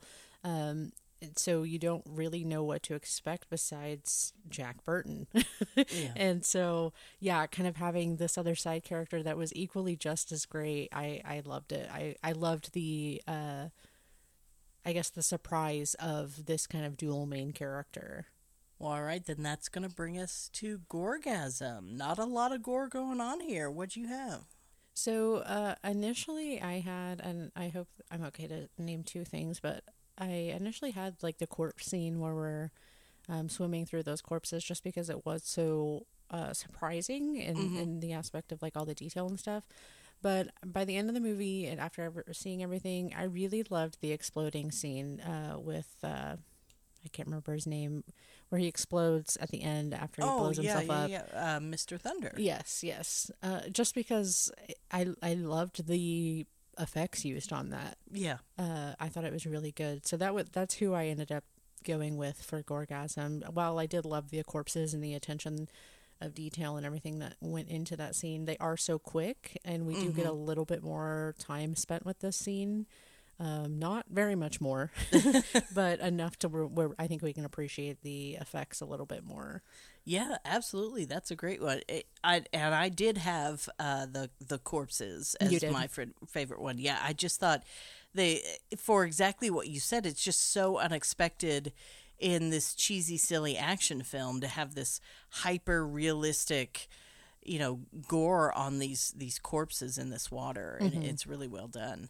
Uh, but yeah, the scene when when Mr. Thunder basically blows himself up, you know, it it's kind of goofy and it it's played it's played for the humor of it Yeah. because they know. I mean, this is just so ridiculously over the top, you know, that you kind of have to, and it and it works. It it it could so easily just be plain cheesy, but the fact that they knew that this was going to be over to the top cheesy, they played into that, and that just made it all the better. Yeah, yeah, I absolutely agree.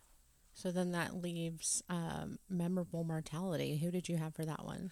Uh, I had Lo Pan's death. Same, same for me. Uh, yeah, uh, I, and it's actually Jack being able to cause Lo Pan's death that did it for me. You know, our bumbling idiot really does pull it off when Yeah. it matters most. Yeah, Uh, this certainly doesn't make him the hero of the film. That was always going to be Wang, but at least we finally see him do something right.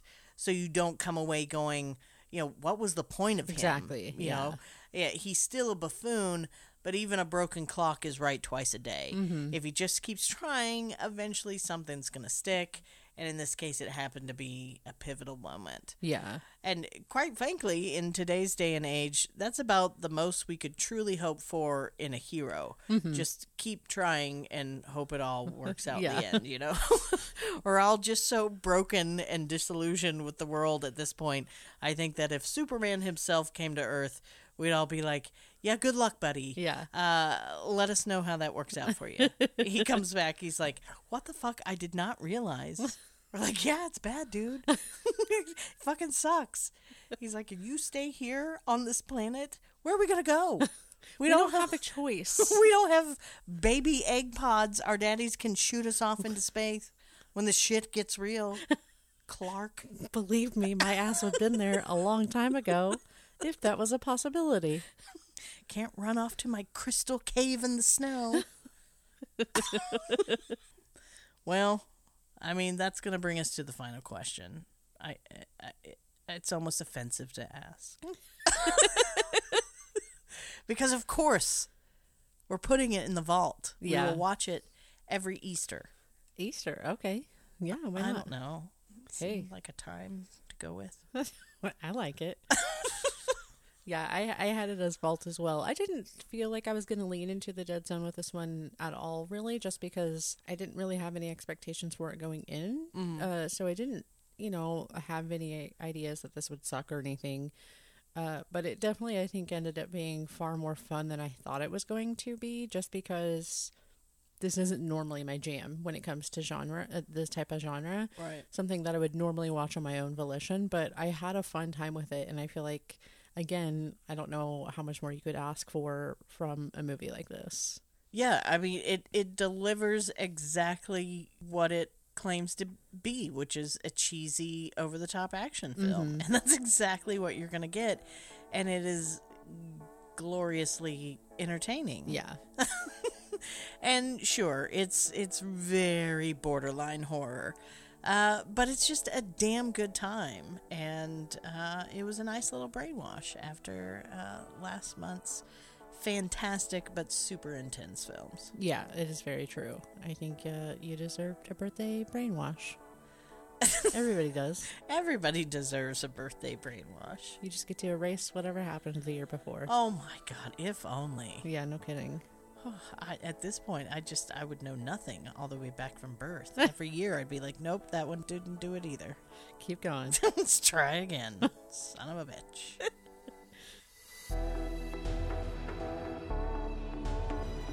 Well, that's going to do it for us. Episode 27 is In the can. in the can. Thank you so much for joining us. If you enjoyed this episode, please subscribe to the Dead Zone Drive In on your favorite listening platform. And if you're looking for a way to support us, we would be so grateful if you would leave a rating and or review. And if you screenshot that review and send it to us, we're going to send you your very own Dead Zone Drive-In sticker for free. Let's know money's honey. You can find us on Facebook, Instagram, and Twitter, or you can email us at deadzonedrivein at gmail.com. And if you're wanting to reach us by snail mail, our address is P.O. Box 12665, Oklahoma City, Oklahoma 73157. Next, be sure to cruise down to our show notes where you'll find a link to all of our socials and our Facebook group, the Dead Zone Drive In Discussion Room. And lastly, be sure to seek us out next week as we'll be capping off our Bloody Birthday Bash with my birthday pick, Dead Silence. If you want to check out that trailer, don't worry, we've got you. That link is also down in the show notes. And of course, a big thank you to our house band Slime and the Maggot Boob for the personal concert we got for our birthdays this month. We didn't know one band could sing the birthday song that many times in that many ranges, but you guys pulled it off and we appreciate it. Thank you so much. And remember, if you're looking for the Dead Zone and want to join us for a weekend screening, if you listen to this episode in its entirety, you'll have been provided with all the information you need. Don't forget your tickets. Good night, folks, and please buckle up. We'll be waiting for you. Jack, Gracie, and Miao Yin are then reunited. Are then reunited. what does it sound like? Are then reunited. Are then reunited. Come on Everybody lived happily ever after. The end. This has been a very exciting story. And that is Big Trouble, Little China. We hope you enjoy. Big Trouble, Little China. Next week, more Bloody Birthday Bash. Thank you. Goodbye.